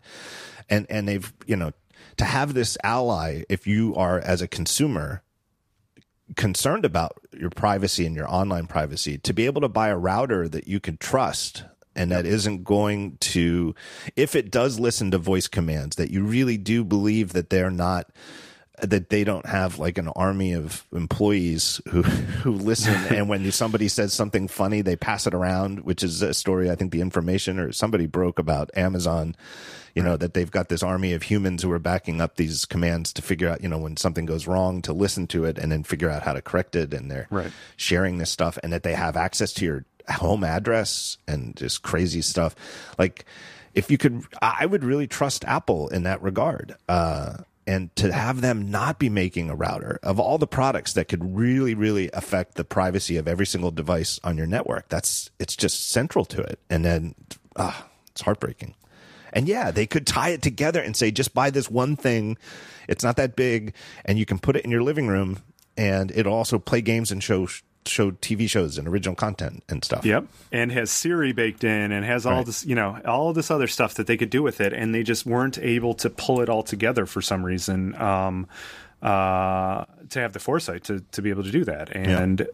Um, but but I think that that stuff is still in play. Maybe not the router stuff, uh, right. uh, you know, given what you're talking about, but um, some of that other, some of those other elements with the sort of, you know, I think everyone agrees that that HomePod has not been a success, and so, um, you know, the the rumors are that they're working on a smaller version or something. But like, why not just bake it into this device, right? right. Like and then make make a reason for people to have this device again, or at least some some sort of compelling argument when you know why you would buy this when you are about to launch your service, which is the focal point of this uh, on all these other devices. Yeah.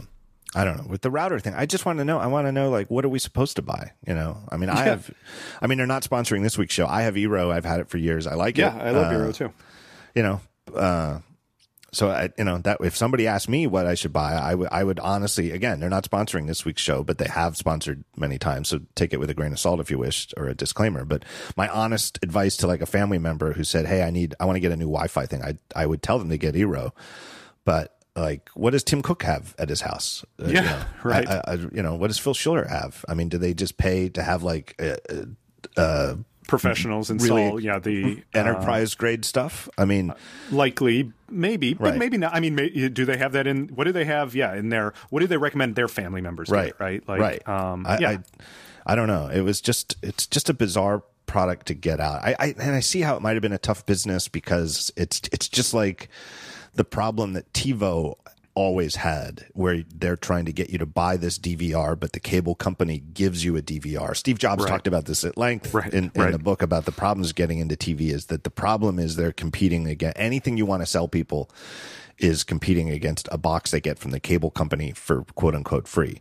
Yep. You know, I mean, the modern opportunity is that, you know, as opposed to 15 years ago, the modern opportunity is that there's a growing number of people who don't have the box from cable company. They only have yep. internet service. So there's exactly. your opportunity. But on the router front, everybody gets, you still have to have internet. You can't, you know, that's the cord you can't cut.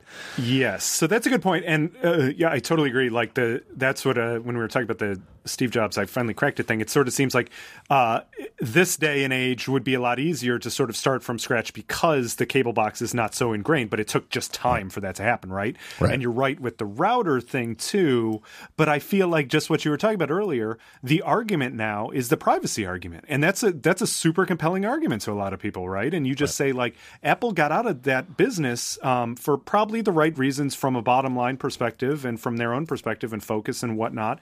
But now you could make the argument that that would have been their their single greatest sort of strength with regard to the privacy and security argument. And so even if they're not making a ton of money off of these devices, now that we have services narrative, like what would be better than having some sort of security like Eero offers like security services right, right through their box. And yep. so why would Apple not do that? They of course would, and they probably wish that they could do that now. Um, no. but they pulled back. Yeah, who knows what they're going to do now that they're an Amazon subsidiary, but their last year or so, their Eero's, if you know, just listening to what they tell me to to promote on the uh, on the podcast reads, their their add-on Eero Plus service yep. was clearly a central uh, the their their big idea that they had, you know, buy. I don't know if they were selling the hardware break even or whatever, but the hardware is f- fair enough price that I wouldn't be surprised that to make money it was the service. You know. Yep. Services, services, services. so. Uh, I don't know what else you you you wanted to talk about, but that that sort of I think is an interesting segue into a question I had for you. Okay, if, I love questions for me. So one thing, you know, now that I'm I'm so far removed from my reporting days, uh, you know, going on, I don't even know how long it's been, it's eight years or something since I've been a day to day reporter, and and obviously I was covering Apple a lot back in those days. Um, but I came into Apple in a very different vector than you did, where you know you've been uh, sort of you know following the company obviously since since you started writing on the internet, but um, you know before that as a as just a fan and, and a right. user, um, and I came in in a very different sort of position where uh, you speak to the the iPod, the iPod was the uh, the thing that hooked me into it when I was mm. still a Windows user, right? And that's how uh, the the whole Halo effect thing. And then I started buying uh, uh Apple products after I bought that initial iPod. Um, but I was like a hardcore Windows user. Went to the midnight launch of Windows 95 even and, and things like that. And so uh, I came into it much later. But then I felt like uh, the timing ended up being good from my reporting days of like figuring out that this is like the company that's really you know was the underdog, but seems like it's going to come roaring back. And of course that happened and became the most valuable company in the world yada yada. So these days, when I'm looking at the company again from afar, and I've been out of the day to day for a long time now, but I do see a company that you know is unquestionably slipping at the edges. But I do wonder what your perspective is as someone who watches it more closely on a day to day, and I, I obviously get a sense of it reading, you know, Daring Fireball, but what do you think? Do you think that there's a risk that this sort of slipping at the edges with things like the the MacBook keyboard, um, you know, on down HomePod, all these other sort of little things that are just sort of slight misses to to pretty big misses? Do you think that it becomes this thing that leads to an internal sort of rot, for lack of a better word, within the company? That's a very good question. I worry about that a lot. I think that's that the stability at the executive level, which is really pretty extraordinary, helps I mean, Tim Cook's been there for a while. Phil Schiller has been there the longest of anybody. I think Schiller was the only one who's, I, I, believe, who's still left on the executive page who was there before the next, as I call it, the next reunification. Yep. Eddy Cue, Lifer. And Jony Ive, of course. And Jony was, of course, there. Yeah. Well, I don't know what I'm talking about. There's a couple no, of guys. No, but, but that actually, think, but the fact that there are that these top people like Eddy and Phil and Jony who've been there since before Steve Jobs came back to the company and right. are still there helps in some ways at maintaining, you know, Apple is Apple.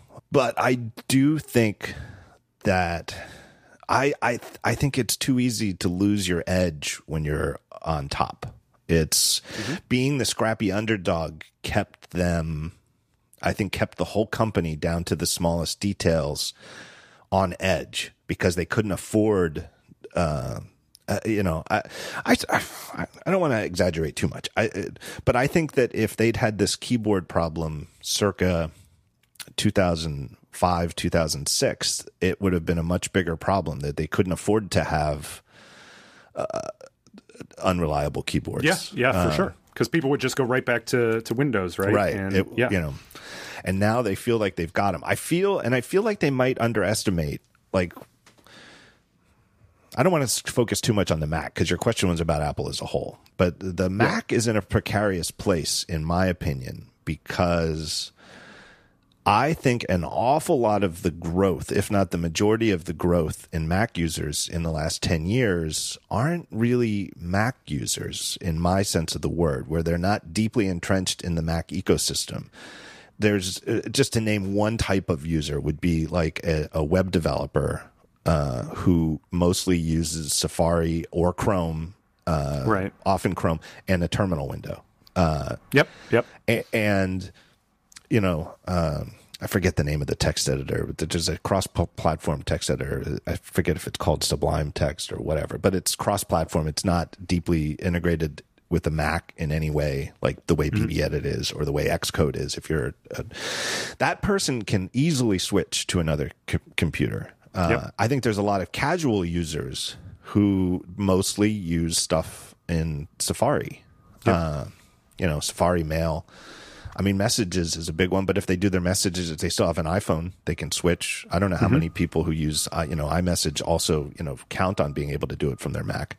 Mm-hmm. But there's an awful lot of Mac users who've grown, uh, you know, come into the fold in the last 10 years who would have a, a fairly easy time switching to another anything with the web browser and you know a couple of these generic things. As opposed to like me i would be lost. I would be completely lost right. not using the mac because i use it in ways that are specific and only and unique to the macintosh. Uh, so this keyboard thing i hear it from people. I hear people who say well i you know yeah i had the second i got a second one. It went bad so i got rid of it and i switched to uh, thinkpad or something. Uh, you know just like that. Uh, that would be very very difficult for me. Uh, you know, I don't think we're seeing it yet in Mac sales in their quarterly statements, but right. boy, the reputational harm is there. Um, I do. I don't know. I, I, is it rot? Is it arrogance? I, I think some of it might be a little arrogant. I mean, the keyboard thing is pretty exemplary of it. Uh, I, I think it's really. I don't. I've I've written a fair amount about it, you know, recently, and I've had said some pretty strong things. Like it's off quoted that I said it's the biggest mistake in Apple's history. Uh, and then mm-hmm. I put an asterisk an hour or two later to say modern history. Mo- let's say. yeah. well, I don't think. Well, I, people were. T- it was a fun Twitter discussion. People were tossing stuff like that out. I, MobileMe was not a good launch. Uh, right. But it gave but, way to iCloud and yeah, everything that sort of. Well, they yeah. fixed it. You know, as soon as it launched, Steve Jobs famously held a town hall meeting where right. he said, "Hey, what? Somebody tell me what is MobileMe supposed to do?" And then somebody, some brave soul, raised their hand and said it's supposed to do X, Y, and Z. And he said, Yes, that's a good description. So why the hell doesn't it do that? Silence, you know, fix it. Yep. Get it. Yep. But the other thing is that MobileMe being crummy didn't do reputational harm to Apple because their reputation was already a company that is not good at online services. Yep. Yep, it, and it, the same it, thing with Ping and right, right, like all of those things. Right. Yeah, uh, totally. And this is right. this hits at their fundamental, like goes back to the earliest days of the company, like creating hardware, uh, differentiated hardware mixed with software, and they have messed up the hardware component to the point where, yeah, the, I mean, the Wall Street Journal is writing giant stories about it. So I, I again, I love the Mac at a deep level, and I know a lot of people do. I think the Mac still has lots of diehard Mac users who who know tricks and and really and use lots of third party apps and stuff like that. The traditional Mac user, the type of Mac user who back in the day would read Mac User magazine, get a magazine just to just to read about what's new and and stuff like that. Enthusiasts. But even for it's it's not a bad thing. I I just think it's dangerous for Apple because the other type of user, the casual user who just uses it at a very thin veneer level, right, can easily switch. Yep. And the reason, but why did they use a Mac, even though Macs are quote unquote expensive? Because they had a reputation as being the best. Even if you didn't really care about the software that much, you just wanted yep. a web browser. Yep. If you really buy laptops based on the hardware, which is different than me, to me, it's the ecosystem. I'd rather have a bad laptop running Mac OS 10 than a perfect hardware laptop running Windows. I, yep. I would because that's just that's what I need to do for my work. But I, I am not saying the other people are crazy. I think you know they have a point. Uh, and yeah, Apple's, and it, it's Apple's reputation was it was the best. It was the best laptop you could buy. So that's fascinating because obviously it was the web browser that sort of allow, also allowed uh, Apple to to take off, right? right? Because all of a sudden it right. didn't the software didn't right. matter as much as long as you had access to the web browser. And so if that's if that was both the entry point and now it's also the exit point, of course, potentially for for these casual users that you're talking about, you know, like anecdotally, you see a lot more Surface uh, tablets out and about, right? Um, because because it seems like a well designed machine. Yep. Yes, it run Windows, but but most people are just using it for the web browser. Yep. Um, no, it's very so, true. I definitely see more surfaces out there. They're, Microsoft is quietly, they've kind of created their own Mac in a sense, yeah. right? Yeah, it's yeah. like where right. the Mac was back in the day. Like, you know, it, there's not a lot of them. You don't see, you're not going to see that picture of the college classroom where right with all the illuminated five yeah. 500 students have a Windows logo on their laptop. Right. Uh, but you go into a coffee shop and you're going to see a couple of them. Um, so let me ask you an offshoot of of that, which is that of what you're just talking about.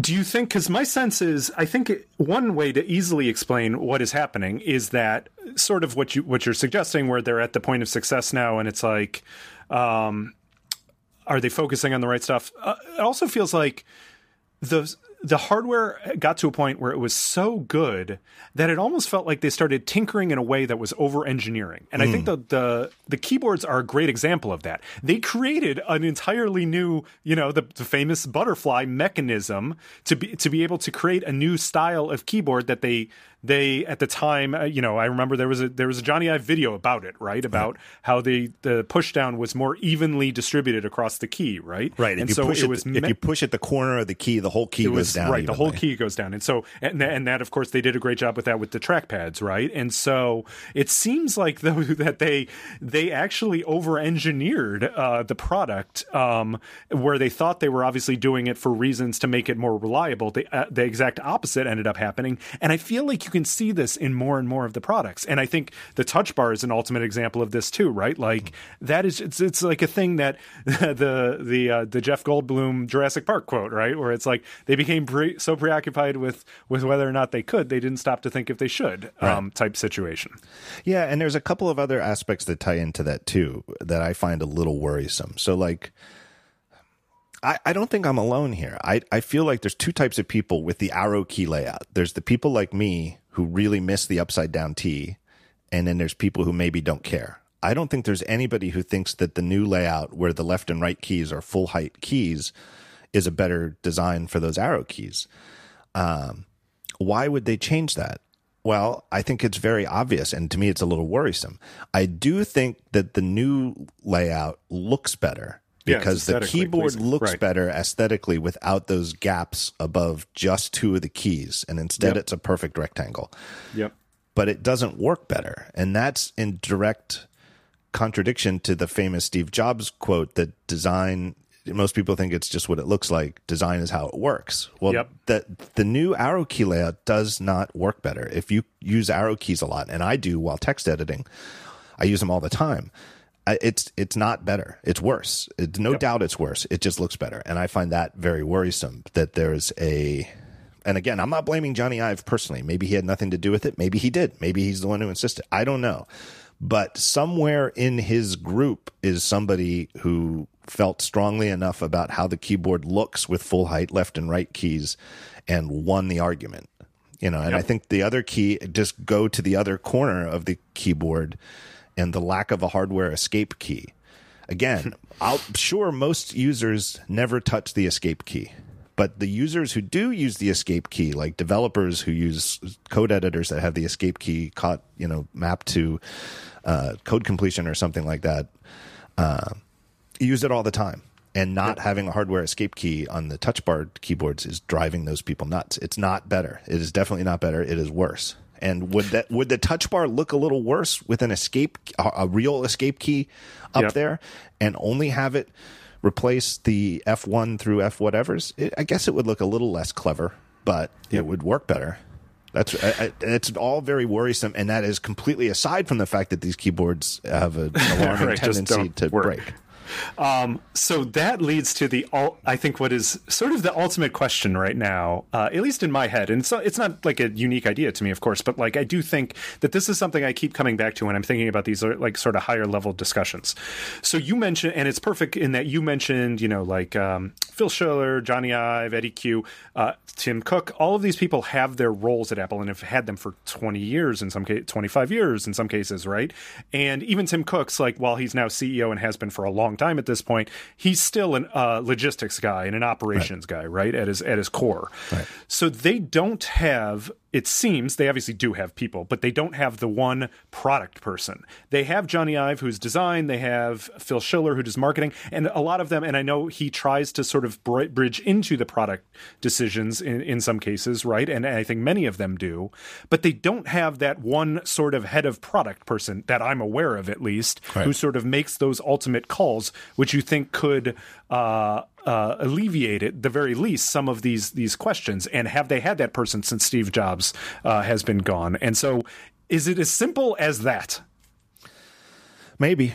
You know, like I know that you know the entire internet was for three or four years after his, well, probably starting from when he first got sick. Even right, it wasn't even when he died; it was when he first had to take like a medical leave Right. Uh, you know, the internet was full of Apple will never survive without Steve Jobs. Never, Apple, Right. you know, doomed without Steve Jobs. They're doomed. They're doomed. They're doomed. Doom. Doom. Doom. Doom. You know, right. talk about infinite content. You you could start reading those articles from that era and never you'll die before you read all of them.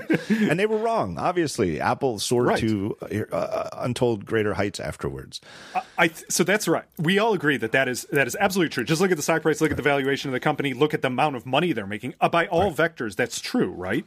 But you could argue that that was just sort of this period of when everyone kept doing their jobs as they were Right. Supposed to be doing from Tim Cook on down. Now that he had the new job, but still operations on down, and they were set up in such a way that this would always become not always but in many cases would become this ultimate company because they could execute on those ideas and i know that this is sort of a cliche but pointing to the when they ran out of sort of the pipeline would they ever be able to get out of that and you could argue that they've even done that pretty well they they didn't have the apple watch correct at first Right. but then they've been able to back into it and the airpods are a great product Right. right, but Right. it still sort of feels like they have all of the talents around the table, but they don't, they're missing just one piece. It's sort of like I'm reminded of the um, you remember Swingers, the movie from the '90s, where Yes. at one point they're they're two of the guys are like trying to have a conversation with the Mikey character of like you're this bear with these big fucking claws and you don't know what to do with these fucking claws.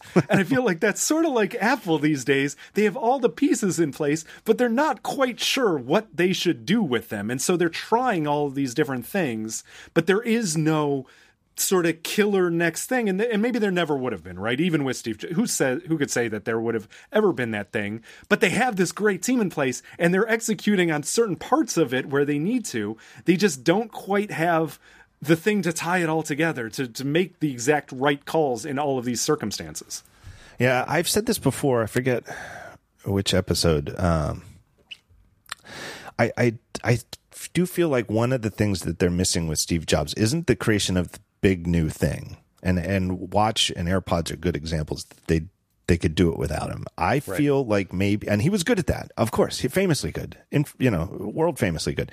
But the other thing that he was so good at was putting his finger on what was wrong mm-hmm. and saying this is wrong fix it and holding people responsible and i don't know again it is dangerous territory for an apple commentator or podcaster to get into this w- it wouldn't have happened if steve jobs was still around i Right. would like to think that i have over the last seven eight years uh, done a very good job of dancing around that using it, you know, talking about it when it's apt, not not pretending like it's you know like there is no difference between not having it, but not overusing it. But I cannot help but think that this keyboard thing would have been fixed sooner. That I really feel like he was good at at some point, you know, again, I don't think the problem was shipping this this keyboard in the first place. And I, I've had arguments with Twitter on people. They're like, they should have known this keyboard was crap from the beginning. I'm sure that in their development of it, the keys weren't getting stuck. I don't know what rate the keys get stuck, but it's a low enough rate that I can see how it went through development and came out. And it seems like different keyboards are better than others. It seems like the people, Yep. I- anecdotally, it seems like people who have the regular MacBook, the one port MacBook, don't seem to have the problem as much as other people. I don't know why, but that's the one that shipped with it first, I believe, because it needed to be so thin because the device is so crazy thin. But at some point in the three years since they've switched to this keyboard, and again, even if the data doesn't back it up, but I'm pretty sure that it does, that the data shows that these keyboards are uh, far less reliable than Apple's all of Apple's previous MacBook and PowerBook keyboards to the dawn of time. Even if the data doesn't back it up, though, even if somebody can say, "Look, here's our our support rate. It's this, you know, it's three point seven percent, and it used to be three point five percent, so it's two tenths of one percent difference, you know, from the previous generation." Right. Even if that's the case, the reputational harm is obviously real because people are talking about it. Joanna Yep. Stern is mocking them in her Wall Street Journal column with an actual keyboard that is actually have has t- keys that don't work. You know, Casey Johnston has, you know, of all people to, to buy another i saw her a MacBook yeah she bought the newer one yep, yep. and and started having spacebar problems. Uh, you know, and, the- and the- think about that in the context of you know you talked about the MobileMe famous um uh you know town hall thing that they did internally, and and Steve Jobs was irate. But the, there was also that famous story, right, of of when Ma- Walt Mossberg gave the one bad review, and Yep. like you know, and Jobs said like Walt Mossberg is is you know talking shit about this thing, Right. like Right. So why aren't they doing that now, right? right right like and i can't help but fear i i have reason to believe i don't want to go into it it's all like third maybe fourth hand. It is like so far whispered down the alley that it's not even worth taking as anything other than a hope. But I have heard that there is a new keyboard in the works, and uh, I don't know if it's I don't know if it is all a butterfly. I don't know what it is, but I've heard it has a bit more travel. Mm-hmm. I think they might be going back to the upside down T on the on the arrows. I, I think, Yeah. but I don't know how soon it's going to come out, and and I think that's part of the problem too with with today's Apple is that they, if it's not the iPhone, it's not that they don't care. It's not like they're, you know, and I, I feel like they're cautious about becoming over reliant on the, Yep. Overly reliant on the iPhone. And that's why they're pushing into services and they realize Yep. that maybe, you know, they've reached peak iPhone years ago. But it, it, they just don't seem to be able to muster Yeah. Mass effort know what for anything they, other They still have to make decisions at the end of the day, and Right. still the most important decisions. While it's maybe a fade, while it's maybe peak iPhone, still Right. the most important decisions have to be around the Right. iPhone. So so you know somebody there they've they've put a new keyboard into I mean even if there were no problems with the keyboard they tend to switch you know update keyboards every 4 or 5 years anyway. So I mean it's not like it, but it just doesn't seem to me though that they treating this keyboard thing with the pants on fire uh, intensity that they should have, and that they're like, well, it's just the MacBook lineup, so we'll get to it. We'll we'll get a new keyboard into the works, but you know, this might be a 2020 thing or something by the time it ships, and who knows how long it'll be before it ships across the entire lineup because they do things like let the MacBook Air sit unchanged for three or four years while they wait for Intel to come up Yep. with a chip that they like, etc. And so a, lot, a large part of this is obviously just Apple operating at a scale that's unheard of, and certainly for them, you know, like ten years ago, it was a much smaller scale, and so they didn't have to worry, let alone twenty years ago and whatnot, uh, as much about just, you know, the word matriculating out about problems with things, and they just didn't, they weren't doing as much, right? And so there wasn't nearly as much ground to cover.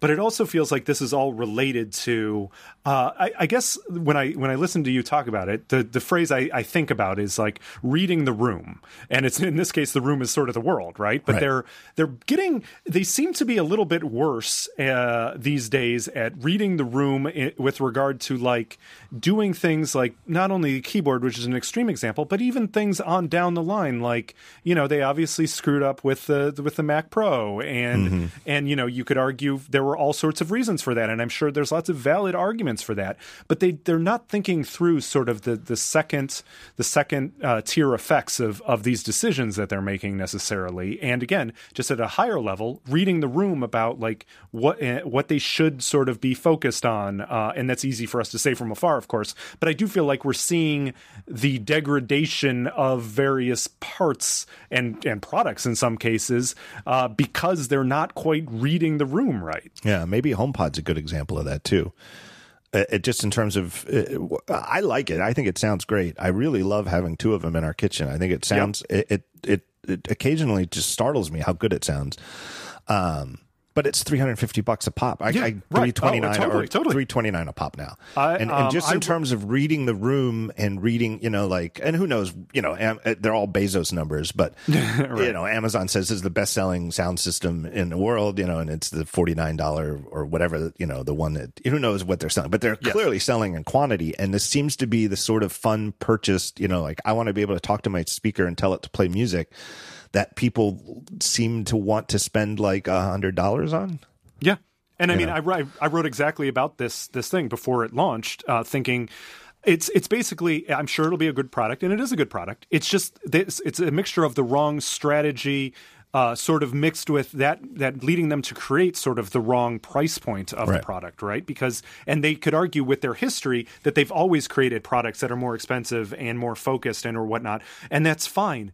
And that's fine until it's not it's not correct anymore. Uh, it's not always to say that the same thing that worked in the past is going to work in the future. And I think you could, if you were reading the room correctly, as you know, like some of us could from outside of the company, and and uh, you know, obviously a lot of people have said this, but like I feel like you can read the room correctly and then get to what the what the sort of correct uh, combination of things you should be focused on is Yeah. and I go back to again sort of uh, head of product or whatever uh, whatever sort of person in charge of that that specific part of the company should be able to sort of at least steer the right direction for them. Yeah, an interesting uh, what if scenario that I was talking to somebody uh, who actually works at Apple, you know, but you know, but a, a friend, uh, just as an interesting what if. So to make a new lower tiered, you know, seven hundred fifty dollar iPhone in the 10 class family, they made the iPhone 10R. And I think the 10R is doing pretty well. I don't think it's the fi- the new 5C. I think it's doing pretty well. Yeah. But it was it's it's an all new device. They they went crazy on the screen. You know, like for cost purposes, they didn't want to go OLED like the 10s and 10s Max. They went with an uh, LCD screen, but to get it to go as close to the edges as they did all the way around all four sides uh, was a tremendous effort. It's crazy what they did. Nilay, I believe uh, took a microscope with his xr review to, to Yeah, show what they're doing at the corners and then when you look at uh, like a google pixel that has fake rounded corners Right. you see it just how ugh, it's like wow Right. they- they Literally just- cutting corners. Versus, yeah just cutting right. corners Right. what if though instead of spending all that effort on the 10R they had done it for the lower priced iPads instead and you could have gotten you know with these iPads they just released a couple of weeks ago like the new mini Yep. the new 9.7 model Pro. Yeah. what if they had gone and done Or sorry, the Air. It's not. yeah the, the Pro, right? air Yeah, the, new air Right. right, yeah. the air uh, you know they obviously didn't they obviously took a very cost efficient thing and said well, we'll just take the existing industrial design and we'll just update some components Mm-hmm. and you know why didn't they go full 10r on those devices? And it's because i think institutionally like they clearly could have. The company has more money than god. Uh it just isn't it it- it's not enough to get their interest right? Like they're just only the iphone gets that sort of attention. Yeah, that's an interesting interesting question. Um, because I'm in the mind of like, so I was I'm a huge iPad Mini fan and have been forever, and all I wanted is exactly what they finally gave us, right? The Right. updated internals to the exact same form factor, and that, and so I'm super happy with that. Uh, wouldn't you be Would happier be- though if it went corner to corner I think yes. Right. I, so Face ID. yes, but with a caveat that I don't. Uh, and this is a whole nother you know can of worms. But I don't love the new iPad. I'm using it right now. I don't love the new iPad Pro design. Hmm. I like the rounded uh, sort of back. Hmm. Uh, form factor more of the old iPad Pro. I love the screen. You know, obviously it's better not to have the the bigger bezels on the you know the front of the screen. But would I trade that for the uh, a different back or the flatter sort of sides? I don't know, maybe. But a, an offshoot of your your question too is like. I think I'm not alone, and a lot of people are saying this, and and I, I think you were talking about this with Moltz last week, right? Like where a lot of people still want the SE, Yeah. right? A version of the SE. Why should Apple make the i the iPhone Mini, uh, you know, some version of the SE again versus doing a 10R type thing? Because another problem with so I just I mentioned you know that I bought for for Megan uh, the the 10s, uh, the you know the smaller one, not the Max, and um, I was very sort of torn by that because right now she has an iPhone 8 and she likes that size. She didn't want a bigger size. I know the 10s is fairly close. It's just a bigger screen, obviously, but it's still bigger. And she didn't want bigger. Uh, and there's a lot of people in that in that camp, and instead they made the 10R, which is actually bigger than the 10s, right? And so another question, like, would that would it have you know behooved Apple more to do uh, small? You know, who's who's to say exactly? But I do think that these are interesting questions that you hope that they're debating quite rigorously internally. yeah when you're the only company that makes iphones are is three sizes enough i, I mean i don't know and really the 10r to me isn't really a third size it's Yeah, it's something different. Yeah, it is something different. There really are only two sizes of iPhones, you know, and it, it just if you're the only company and you're selling it to you know hundreds of millions of people, maybe there should be more. You know, it's it's uh, almost unu- It's it's highly unusual that that one company with so much at stake only makes two devices. You know, two three devices for the entire lineup. Yeah. Um, especially given like look at how many iPads they make. How many different versions of the iPad? They like they've the, uh, the mini, the Air, yeah. the Pro, the yeah. regular. So they yeah. have more SKUs of the iPad, right? Yeah. Yeah, they do, and and they're very different sizes. Much more variety in the sizes than there are on the uh, on the phone. Yep. Yeah, I don't know. It's it it's it's unusual. Let me take a third break here and thank our third and final sponsor before we run way too long. Um, it's our good friends at Casper. Casper Products. They make sleep products. They make mattresses. They make sheets. They make everything you need for sleeping. Pillows. Look, you spend one third of your life sleeping. I spend way more than a third of my life sleeping. MG spends less than a third of his life sleeping because he's got a baby. These days. But no matter how long you can sleep, you should be comfortable when you do. Make the most of that time. The experts at Casper work tirelessly to make a quality sleep surface that cradles your natural geometry in all the right places. The original Casper mattress combines multiple supportive memory foams for a quality sleep surface with the right amount of sink and bounce. It's a great product. We've got one from when they first started sponsoring the show here. It's in my son's bedroom. It's as good as new. I don't know how many years Casper's been sponsoring this show, but that mattress we got when they first started, and it still is a fantastic mattress. Brand new. Feels like it. Uh, it's got a breathable design that helps you sleep cool, regulate your body temperature throughout the night. Super well regarded. It's got high high marks at Casper's own website, Amazon, and Google. It really, it's become America's internet, America's favorite internet mattress. They've got two other mattresses now, though: the Wave and the Essential. The Wave features a patent-pending premium support system to mirror the natural shape of your body. It's their high-end product, and then the Essential has a streamlined design at a price that won't keep you up at night. It's a lower price, but it's still a fantastic mattress. They also have a wide array of other products, pillows, sheets, all that sort of good stuff. We've got a whole bunch of it from Casper. It's all really, really high quality stuff. And it's all designed, developed, and assembled right here in the United States. They've got affordable prices because they cut out the middleman. They don't have mattress stores. They don't sell to some retail type thing, and then you got to go in there and uh, pay a markup. They sell direct to you. And it's all delivered. These mattresses come to your door in these little tiny boxes. How in the world is that a queen or a king size mattress in a box like that? You'll find out when you open it up, follow their instructions, and it sucks all the air out of the room and just grows into a giant mattress. It's amazing. They've got free shipping and returns in the US and Canada. So you can be sure of your purchase with their 100 night risk free sleep on it trial. Get it, sleep on it for three months, and if you really don't like it, They'll take it back, no questions asked, give you all your money back. That's how confident they are.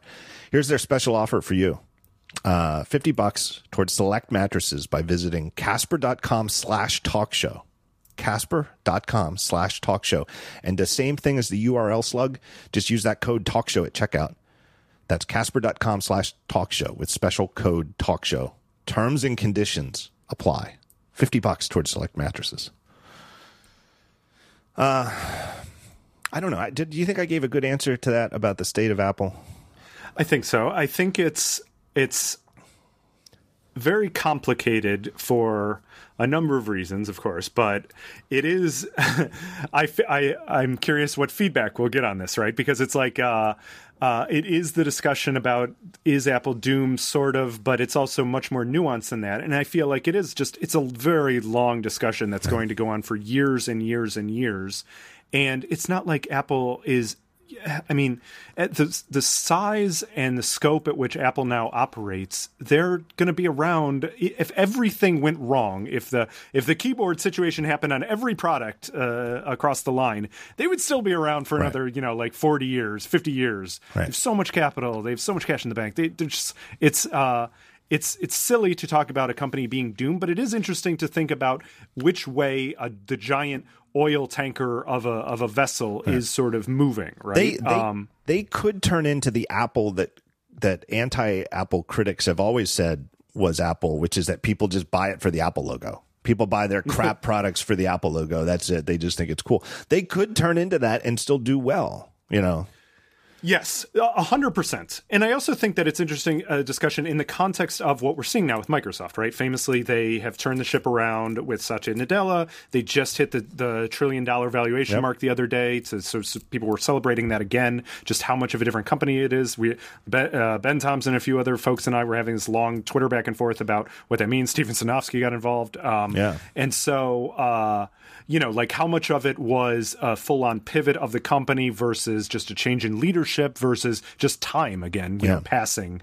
Um, and sort of like my argument there that I, that I have in my head uh, at least, and you know, I don't watch Microsoft nearly as, as closely, but like it does seem like that people are are shitting on Ballmer and and in some cases rightfully so, I'm sure. But like he did in a way, he helped them by putting the the company, uh, getting the company to a point where it could be ready for change, right? Because yeah. it was such an extreme version of what Microsoft was under Bill Gates, and it was just you know sort of milking the profits and and doing the extreme version of Windows everywhere and, and all that kind of stuff, where the company was then in the position to be ready for uh, the services movement. And, and Sinofsky would argue that some of that stuff was put in place years in advance, and of course it was. Um, but the company was not ready to move at that point and needed, yeah. you know, maybe it's as simple as they needed the manager change, right, in order to to institute some of these changes. And so thinking about that in the context of Apple, like Tim Cook, I, I do not want to compare Tim Cook to Steve Ballmer, but like would you know is he the guy who's been executing at, at an unseen pace and, and bringing in insane profits but is there you know tim cook will eventually retire of course. And what happens to the to the company as that next leader comes in? Is it a full on is it a full on pivot? Obviously tim cook is trying to institute that sort of in a way right now with services not a full on pivot maybe but but that being the next big part of growth. And yeah. so does a new leader come in and make that the full company sort of like what microsoft has done? Yeah it's not i wouldn't call it a pivot because to me a pivot means moving from something to something. Right. Whereas this is an expansion of what yes. Apple does in a meaningful. I, yeah, I guess I would say way. it's the pivot in the growth area of the company, right? Like the right. growth was the iPhone, and it's right. no longer going to be the iPhone. Now the growth is services, right? And they don't, you know, well, the watch is a big hit, and the AirPods are a hit, but they just don't seem as interested in. Uh, well, for significant growth, you're never going to do it. I guess the, no, you can't. It's right. the iPhone was the greatest business right. ever created up until right. this point, right? You cannot create another product that will be like that, and so I think they're rec- they've recognized that. And so, what do you do? You have to create a whole slew of different things to in order to create the level of uh, a level of growth that sort of Wall Street appreciates that the, that everyone else appreciates uh, when you're at the the the size of a company that Apple that continues hovers around the trillion dollar mark now. I'm looking forward to. I feel like this is a an important WWDC, and and I don't want to keep coming back to the Mac, but I feel like we've got like two contradictory narratives on where Apple's taking the Mac. There's this marzipan angle uh, mm-hmm. where technical aspects of it aside, they're they're sort of turning it into the in some ways at a consumer level turning the Mac into a simplified iOS like computing device as opposed to being a computer. Right. Right. Where the apps are sandboxed and some you know the the the, the apps that they they're simple apps the Apple News app doesn't even open multiple windows. It's just a one window app. Uh, and you know we know that there, there, there's more of these marzipan apps coming, and it's going to be a third party technology where developers are going to be able to use this to share more code. And is it all going to be in the interest of turning the Mac into more of an iOS like device as opposed to being a computer, a computer as a computer? Right. Or is this something they're doing alongside the Mac still being a powerhouse, the the the powerhouse workstation for serious pro level computing. And the thing I keep coming back to when I get worried is I keep coming back to the the uh, that really unusual approach that they took to the Mac Pro now what 2 years ago uh, mm-hmm. where they called a couple of us in and said, "Look, you know, we we, we kind of screwed up with this trash can Mac Pro backed what did Federighi say? We backed ourselves into a painted ourselves into a thermal corner. Thermal corner, right? Uh, you know, and said we're gonna, you know, we're we're committed. You know, we have a pro iMac coming that we think is fantastic for a lot of our pro users. Told us about it months before, it, you know, six seven months before it came out. It mm-hmm. is a fantastic computer. It is a very serious pro computer. Uh, but they said, you know, two years in advance, we're gonna, we're still, but we know that some pro users need more, and we're mm-hmm. we're committed to them. So, is the company that's committed to this seemingly super expensive, powerful, uh, and if it's taken them two years to make it, ought to be pretty impressive, right? you know, you know, like I keep saying, like when they did this, there were so many people, so many nerds who want, you know, developer types who just want them to just make a big box like you used to, just make a Mac Pro in a big square box and put yep. Intel's biggest chip in there, and then screw it back together and ship it. you know, like so whatever yep. they're doing that that's taken two years, hopefully it's going to be impressive. Uh, I presume we're going to see it at WWDC. And so what I would really like to see is is that they can walk and chew gum at the same time and that for typical users they can turn the Mac, keep improving the Mac and maybe, you know, make it even simpler, make it more, you know, make some things that are the same as they are on the iPad and at the same time for those who want and need it, keep the Mac as a very powerful computer as a computer that you have you the user have all this all the magical abilities you have when you can have your software and your scripts and your uh, stuff really just have at, have at it on the hardware. So I think that that is maybe the critical question of yeah, this year going into 2020, can they thread how do they even thread that needle right. and, and what are they looking to do threading that needle? Because the other the other avenue that's an offshoot of, of what you're talking about and, and why I think the Mac Pro and some of the other decisions they made were such mistakes was they looked at the absolute numbers and saw that it's not massive, certainly not compared to iOS. Right. Um, but they didn't recognize perhaps the trickle down effects and also just the halo effect uh, you know going back to the, the ipod days but like the halo effect of something like the mac pro where it's like every single user in hollywood was using yeah. a powerful mac to create all of the movies that we're all wa- that we were all watching right right and they sort of because that's like behind the scenes and you don't really think about it and and they don't get love for it necessarily they didn't think about like the halo effects and the trickle down effects right. of of that part of the business where there are real ones and it's starting to get eaten into by other companies who are just focused more on that yeah i, I what you just said times a thousand uh, I, I, and i had a f- conversation with a friend recently a longtime mac developer uh, who made the analogy to uh, that car companies today don't are, are moving away from making cars for enthusiast drivers.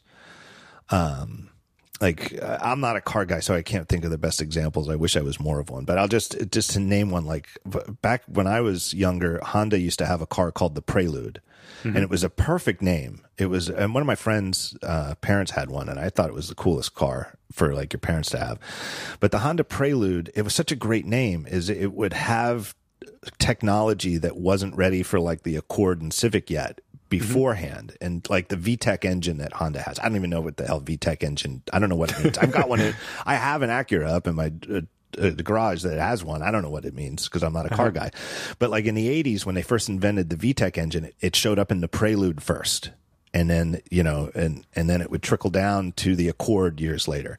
Yep. Uh and that cars today are they don't know what to do with them. And too many cars you buy, they're just they're they're heavy, they're too heavy, and they've just got all sorts of crap you don't need in on the doors and stuff like that. Like they because they don't know what to do, yep. and it's that loss of focus on the enthusiast market. Even if it's only going to sell in truly insignificant to the company's financials numbers, or maybe even be a bit of a loss because it it doesn't, you know, it, it, sells in such low numbers. Right. But it, it, keeps the company focused on that enthusiast market and keeps those drivers happy, or in Apple's case, keeps those Mac users happy who are genuine enthusiasts who want their computers to be super fast and super well made. Uh, it, it, there's a trickle, like you said, I, will just borrow your phrase. There's a trickle down effect that it's hard. I don't know that you can quantify it. I don't think it's right. You know, it's intangibles, intangibles. that you can't measure. Right. That that that market, I think about the education market too. They sort of did a mea culpa there as well, right? Because they see the inroads that right. Chromebooks have had, um, whereas they used to dominate the education markets. Um, and yeah, they just like you know they they they pull back from these things because it's not uh, the most obvious things, but the, uh, from their bottom line perspective, and or from just the scale perspective, right? Right. Um, but there are intangibles that I think that you really have to consider. Right.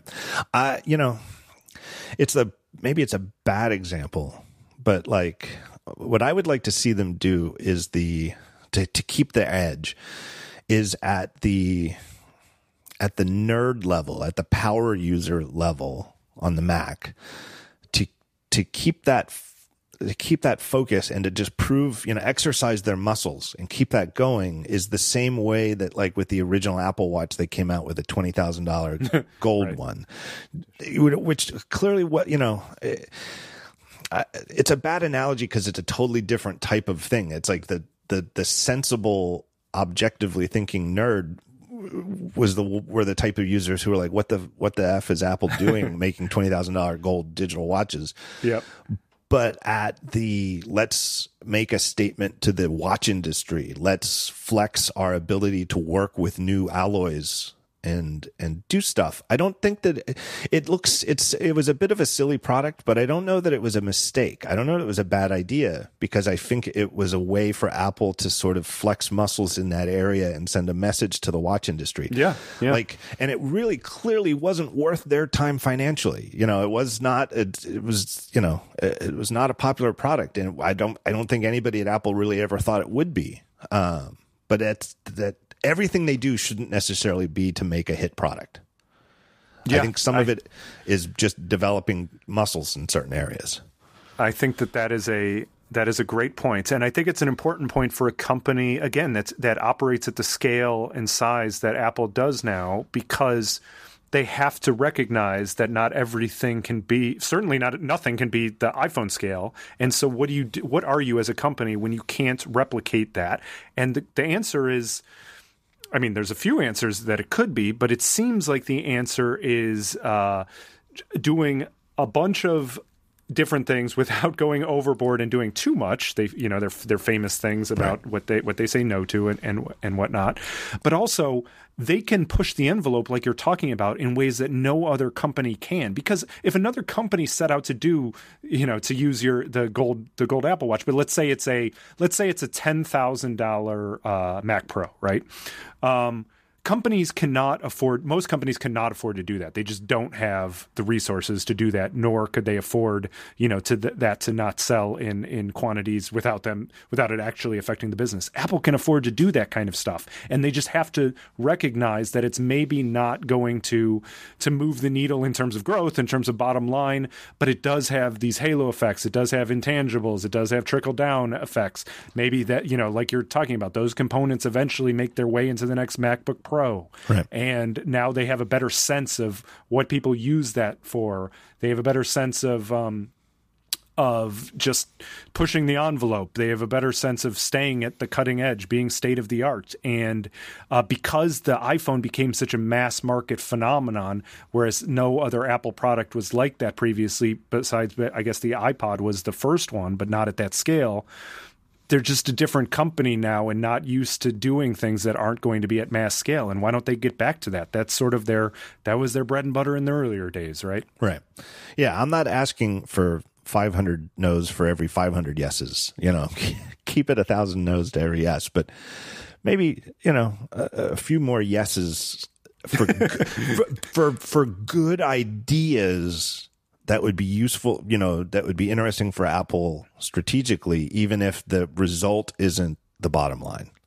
And you know, that's and, that that's almost like the the Amazon mentality when you think about it that way, right? right? Where it's like the Fire Phone, total disaster. Yet it may, you know, they would argue that it birthed the Alexa and and you know yeah. subsequent other. Oh, I just triggered the as you say dingus. sorry. Um, uh, I have actually I have a, a home there's Alexa. Right uh, I have a HomePod, a Google Home, and the other one in here.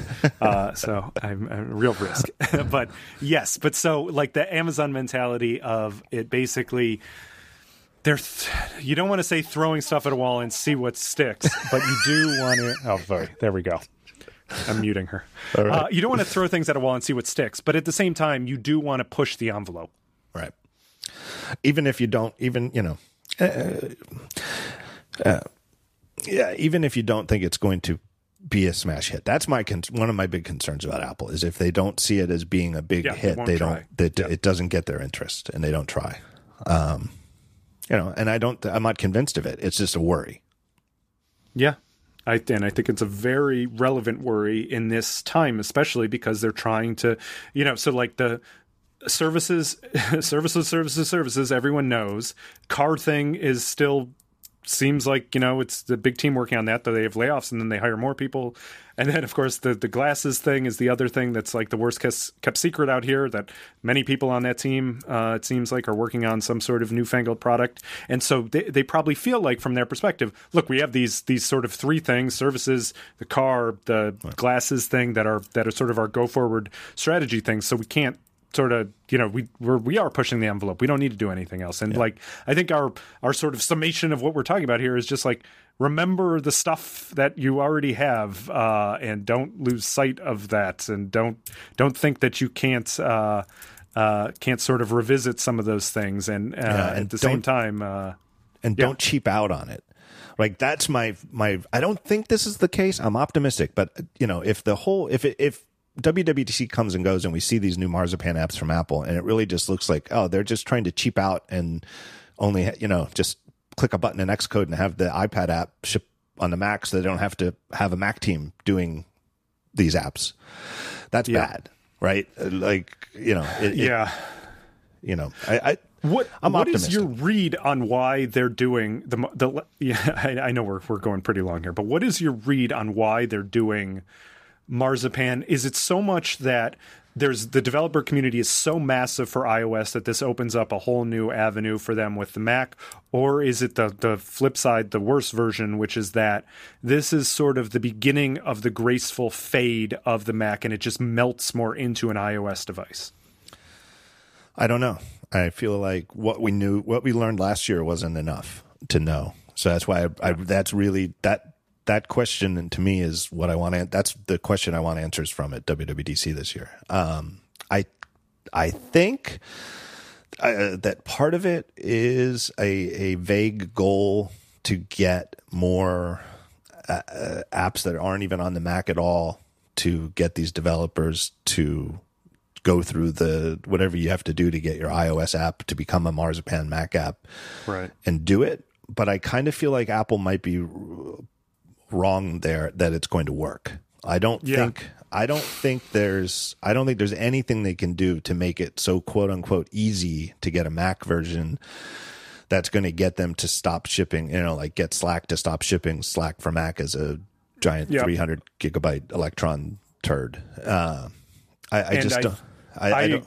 I think you're right that that's the likely outcome and that's troublesome right? Because yeah. it means that they're both distracted by this weird initiative and if it backfires it just looks like they're just like sort of launching this weird amalgamation of software that n- people aren't going to use or shouldn't use and so what you know what is the ultimate purpose? Do they then just backtrack? Like is it like the you know something that they they tried and then they, then they don't do? I, I do worry that it's um I, they'll obviously say we already know what they're going to say because they've said it many times. Like the Mac and iOS are different different things, different beasts, different devices. Um, they're always going to coexist together. And I think we can all agree like that always is certainly not true. Like it's not always, it's not in a hundred years are we going to have right. both of them? Uh, unlikely. Um, so the question is, when does it when do we cross the point and is this a step in that direction right. even if inadvertently right right uh, at a at a certain level and I, i'm not going to turn this into a developer podcast but basically mac apps are written in a framework called AppKit, and AppKit dates all the way back to like 1989 or 1990 at Next. And the frameworks, you know, uh, um, some of them have continuity all the way from 1989 to now. Uh, UIKit. Uh, so the iOS has never had AppKit. Uh, mm-hmm. uh, you, iOS replaces AppKit with something called UIKit. Uh, and basically, what Forstall and his team did in the development of the original iPhone, and they were all, you know, like Forstall was an old Next hand. They all knew the team making it knew AppKit in and out. It was a sort of okay. It's 2005, 2006. What would we do differently in AppKit now, knowing now that we didn't know then? What what what can we improve? What can we? What's awkward and lengthy and verbal? You know, you have to type a lot of code to do this in AppKit. What could we do in UIKit to make it easier? And so, you know, there's a lot of developers who think UIKit is easier than AppKit. Right. Uh, and it's a lot easier to go from AppKit to UIKit. So if you were a Mac developer back when the iPhone came out, you could go to UIKit and say, "Oh, I see. This is just like blank, blank, blank." And stuff was even if stuff was different, it was usually easier. Whereas the vice versa is harder, seemingly. That UIKit developers, you know, developers who make iPhone apps, if they go and look at the Mac, they think, "Well, this looks like a lot more work than what I'm used to. I could just do X, Y, Z here. I have to go all the way from A to Z here." Long story short, uh, so the idea might be, if uh, the optimistic sense is that this is just Apple's strategy for keeping the Mac vibrant for years to come, and here is a better, more modern way to make truly rich mm-hmm. Mac apps that are, you know, as Mac-like as you could hope for but a better way for a, a, new frameworks and a modern set of APIs for developers like a lot less about, hey, just click this one checkbox and your iPad app turns into a Mac app, and a lot more hey, we've got a whole week worth of sessions for you developers where we cannot wait to tell you and you can dig in and you can make these rich, thorough, uh, as deep as you want, powerful as you want Mac apps using a, mo- a more modern set of APIs. And if you're an mm-hmm. iPhone developer, you're going to find this a lot more comfortable. So I love that narrative, and I hope that that's the case for sure. Is there something? Uh, is there an offshoot of that which also perhaps makes it easier for when they, of course, transition the MacBook to the A series chips? Is there something about I that? I don't think so because I don't know. I mean, to me, it would be worrisome if they go that way and then they say, and the only Mac apps that make the transition are these Marzipan apps.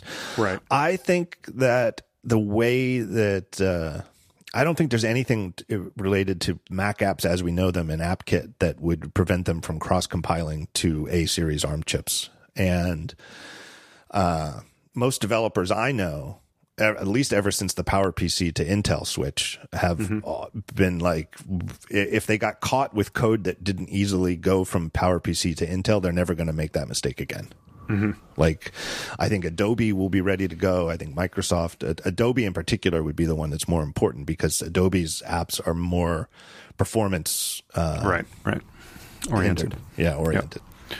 So I don't think so, but it could be. You know, it could be just for not for technical reasons that that developers couldn't just cross like a new version of Xcode that spits out ARM Mac apps most I think most Mac apps would just be uh, you just click a button in the toolbar in Xcode and out pops an app that runs natively on both. I don't think I don't think they need this switch for that. But we shall see. Anyway, yes. uh, we've run over uh, our allotted time. I don't know if there's anything else you wanted to talk about, but I, I could I could I could say we wrap this up. We'll wrap it up and talk again in earlier than two years. Yeah, earlier than two years. MG Siegler, thank you very much. You're uh, you've got your uh, your website now that you do most of your writing is 500 ish dot com. Yes. 500 500 ish dot com 500 ish words at a time do you ever pay attention to the word count do you, do you...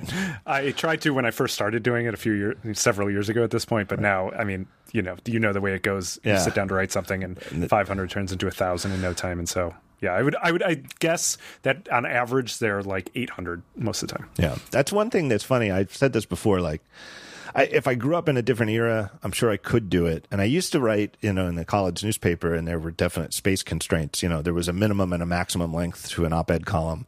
Mm-hmm. Uh, but I've really lost that muscle. Like, yeah. like, like I, I, wrote uh, backpage columns for Macworld occasionally, and they were very tightly constrained. I mean, there was like a, it was a very narrow range of like 50 words. Like, you, you need, you know, it was it was hard. And uh, like i still i admire like the new york times op-ed columnists like paul krugman who they they they have to write a column that's almost the exact same length like twice a week every week I know. I don't. I don't have that muscle anymore at all. Like and if I want, and people talk about. Of course, it's much harder to to write, you know, succinctly than it is to yeah. to blather on. But and I think that that's absolutely true. I did set it up more to like it was more uh, to try to um, force myself to write in the post sort of reporter days, right? To force myself to give myself an easy target, right? To write every day, and uh, it's just so much easier said than done because you're like, what do I cut? I don't know what to cut here, and then do you write a second story about the thing that you cut and all that stuff. Yeah. Yeah. So anyway, That's your website, 500ish words. I look forward to every yes. one of your columns. I like it. And then on Twitter, people can follow you, of course, at MG Siegler. Uh, yes. Just just search for MG Siegler Twitter. It'll take you right there. Thank you.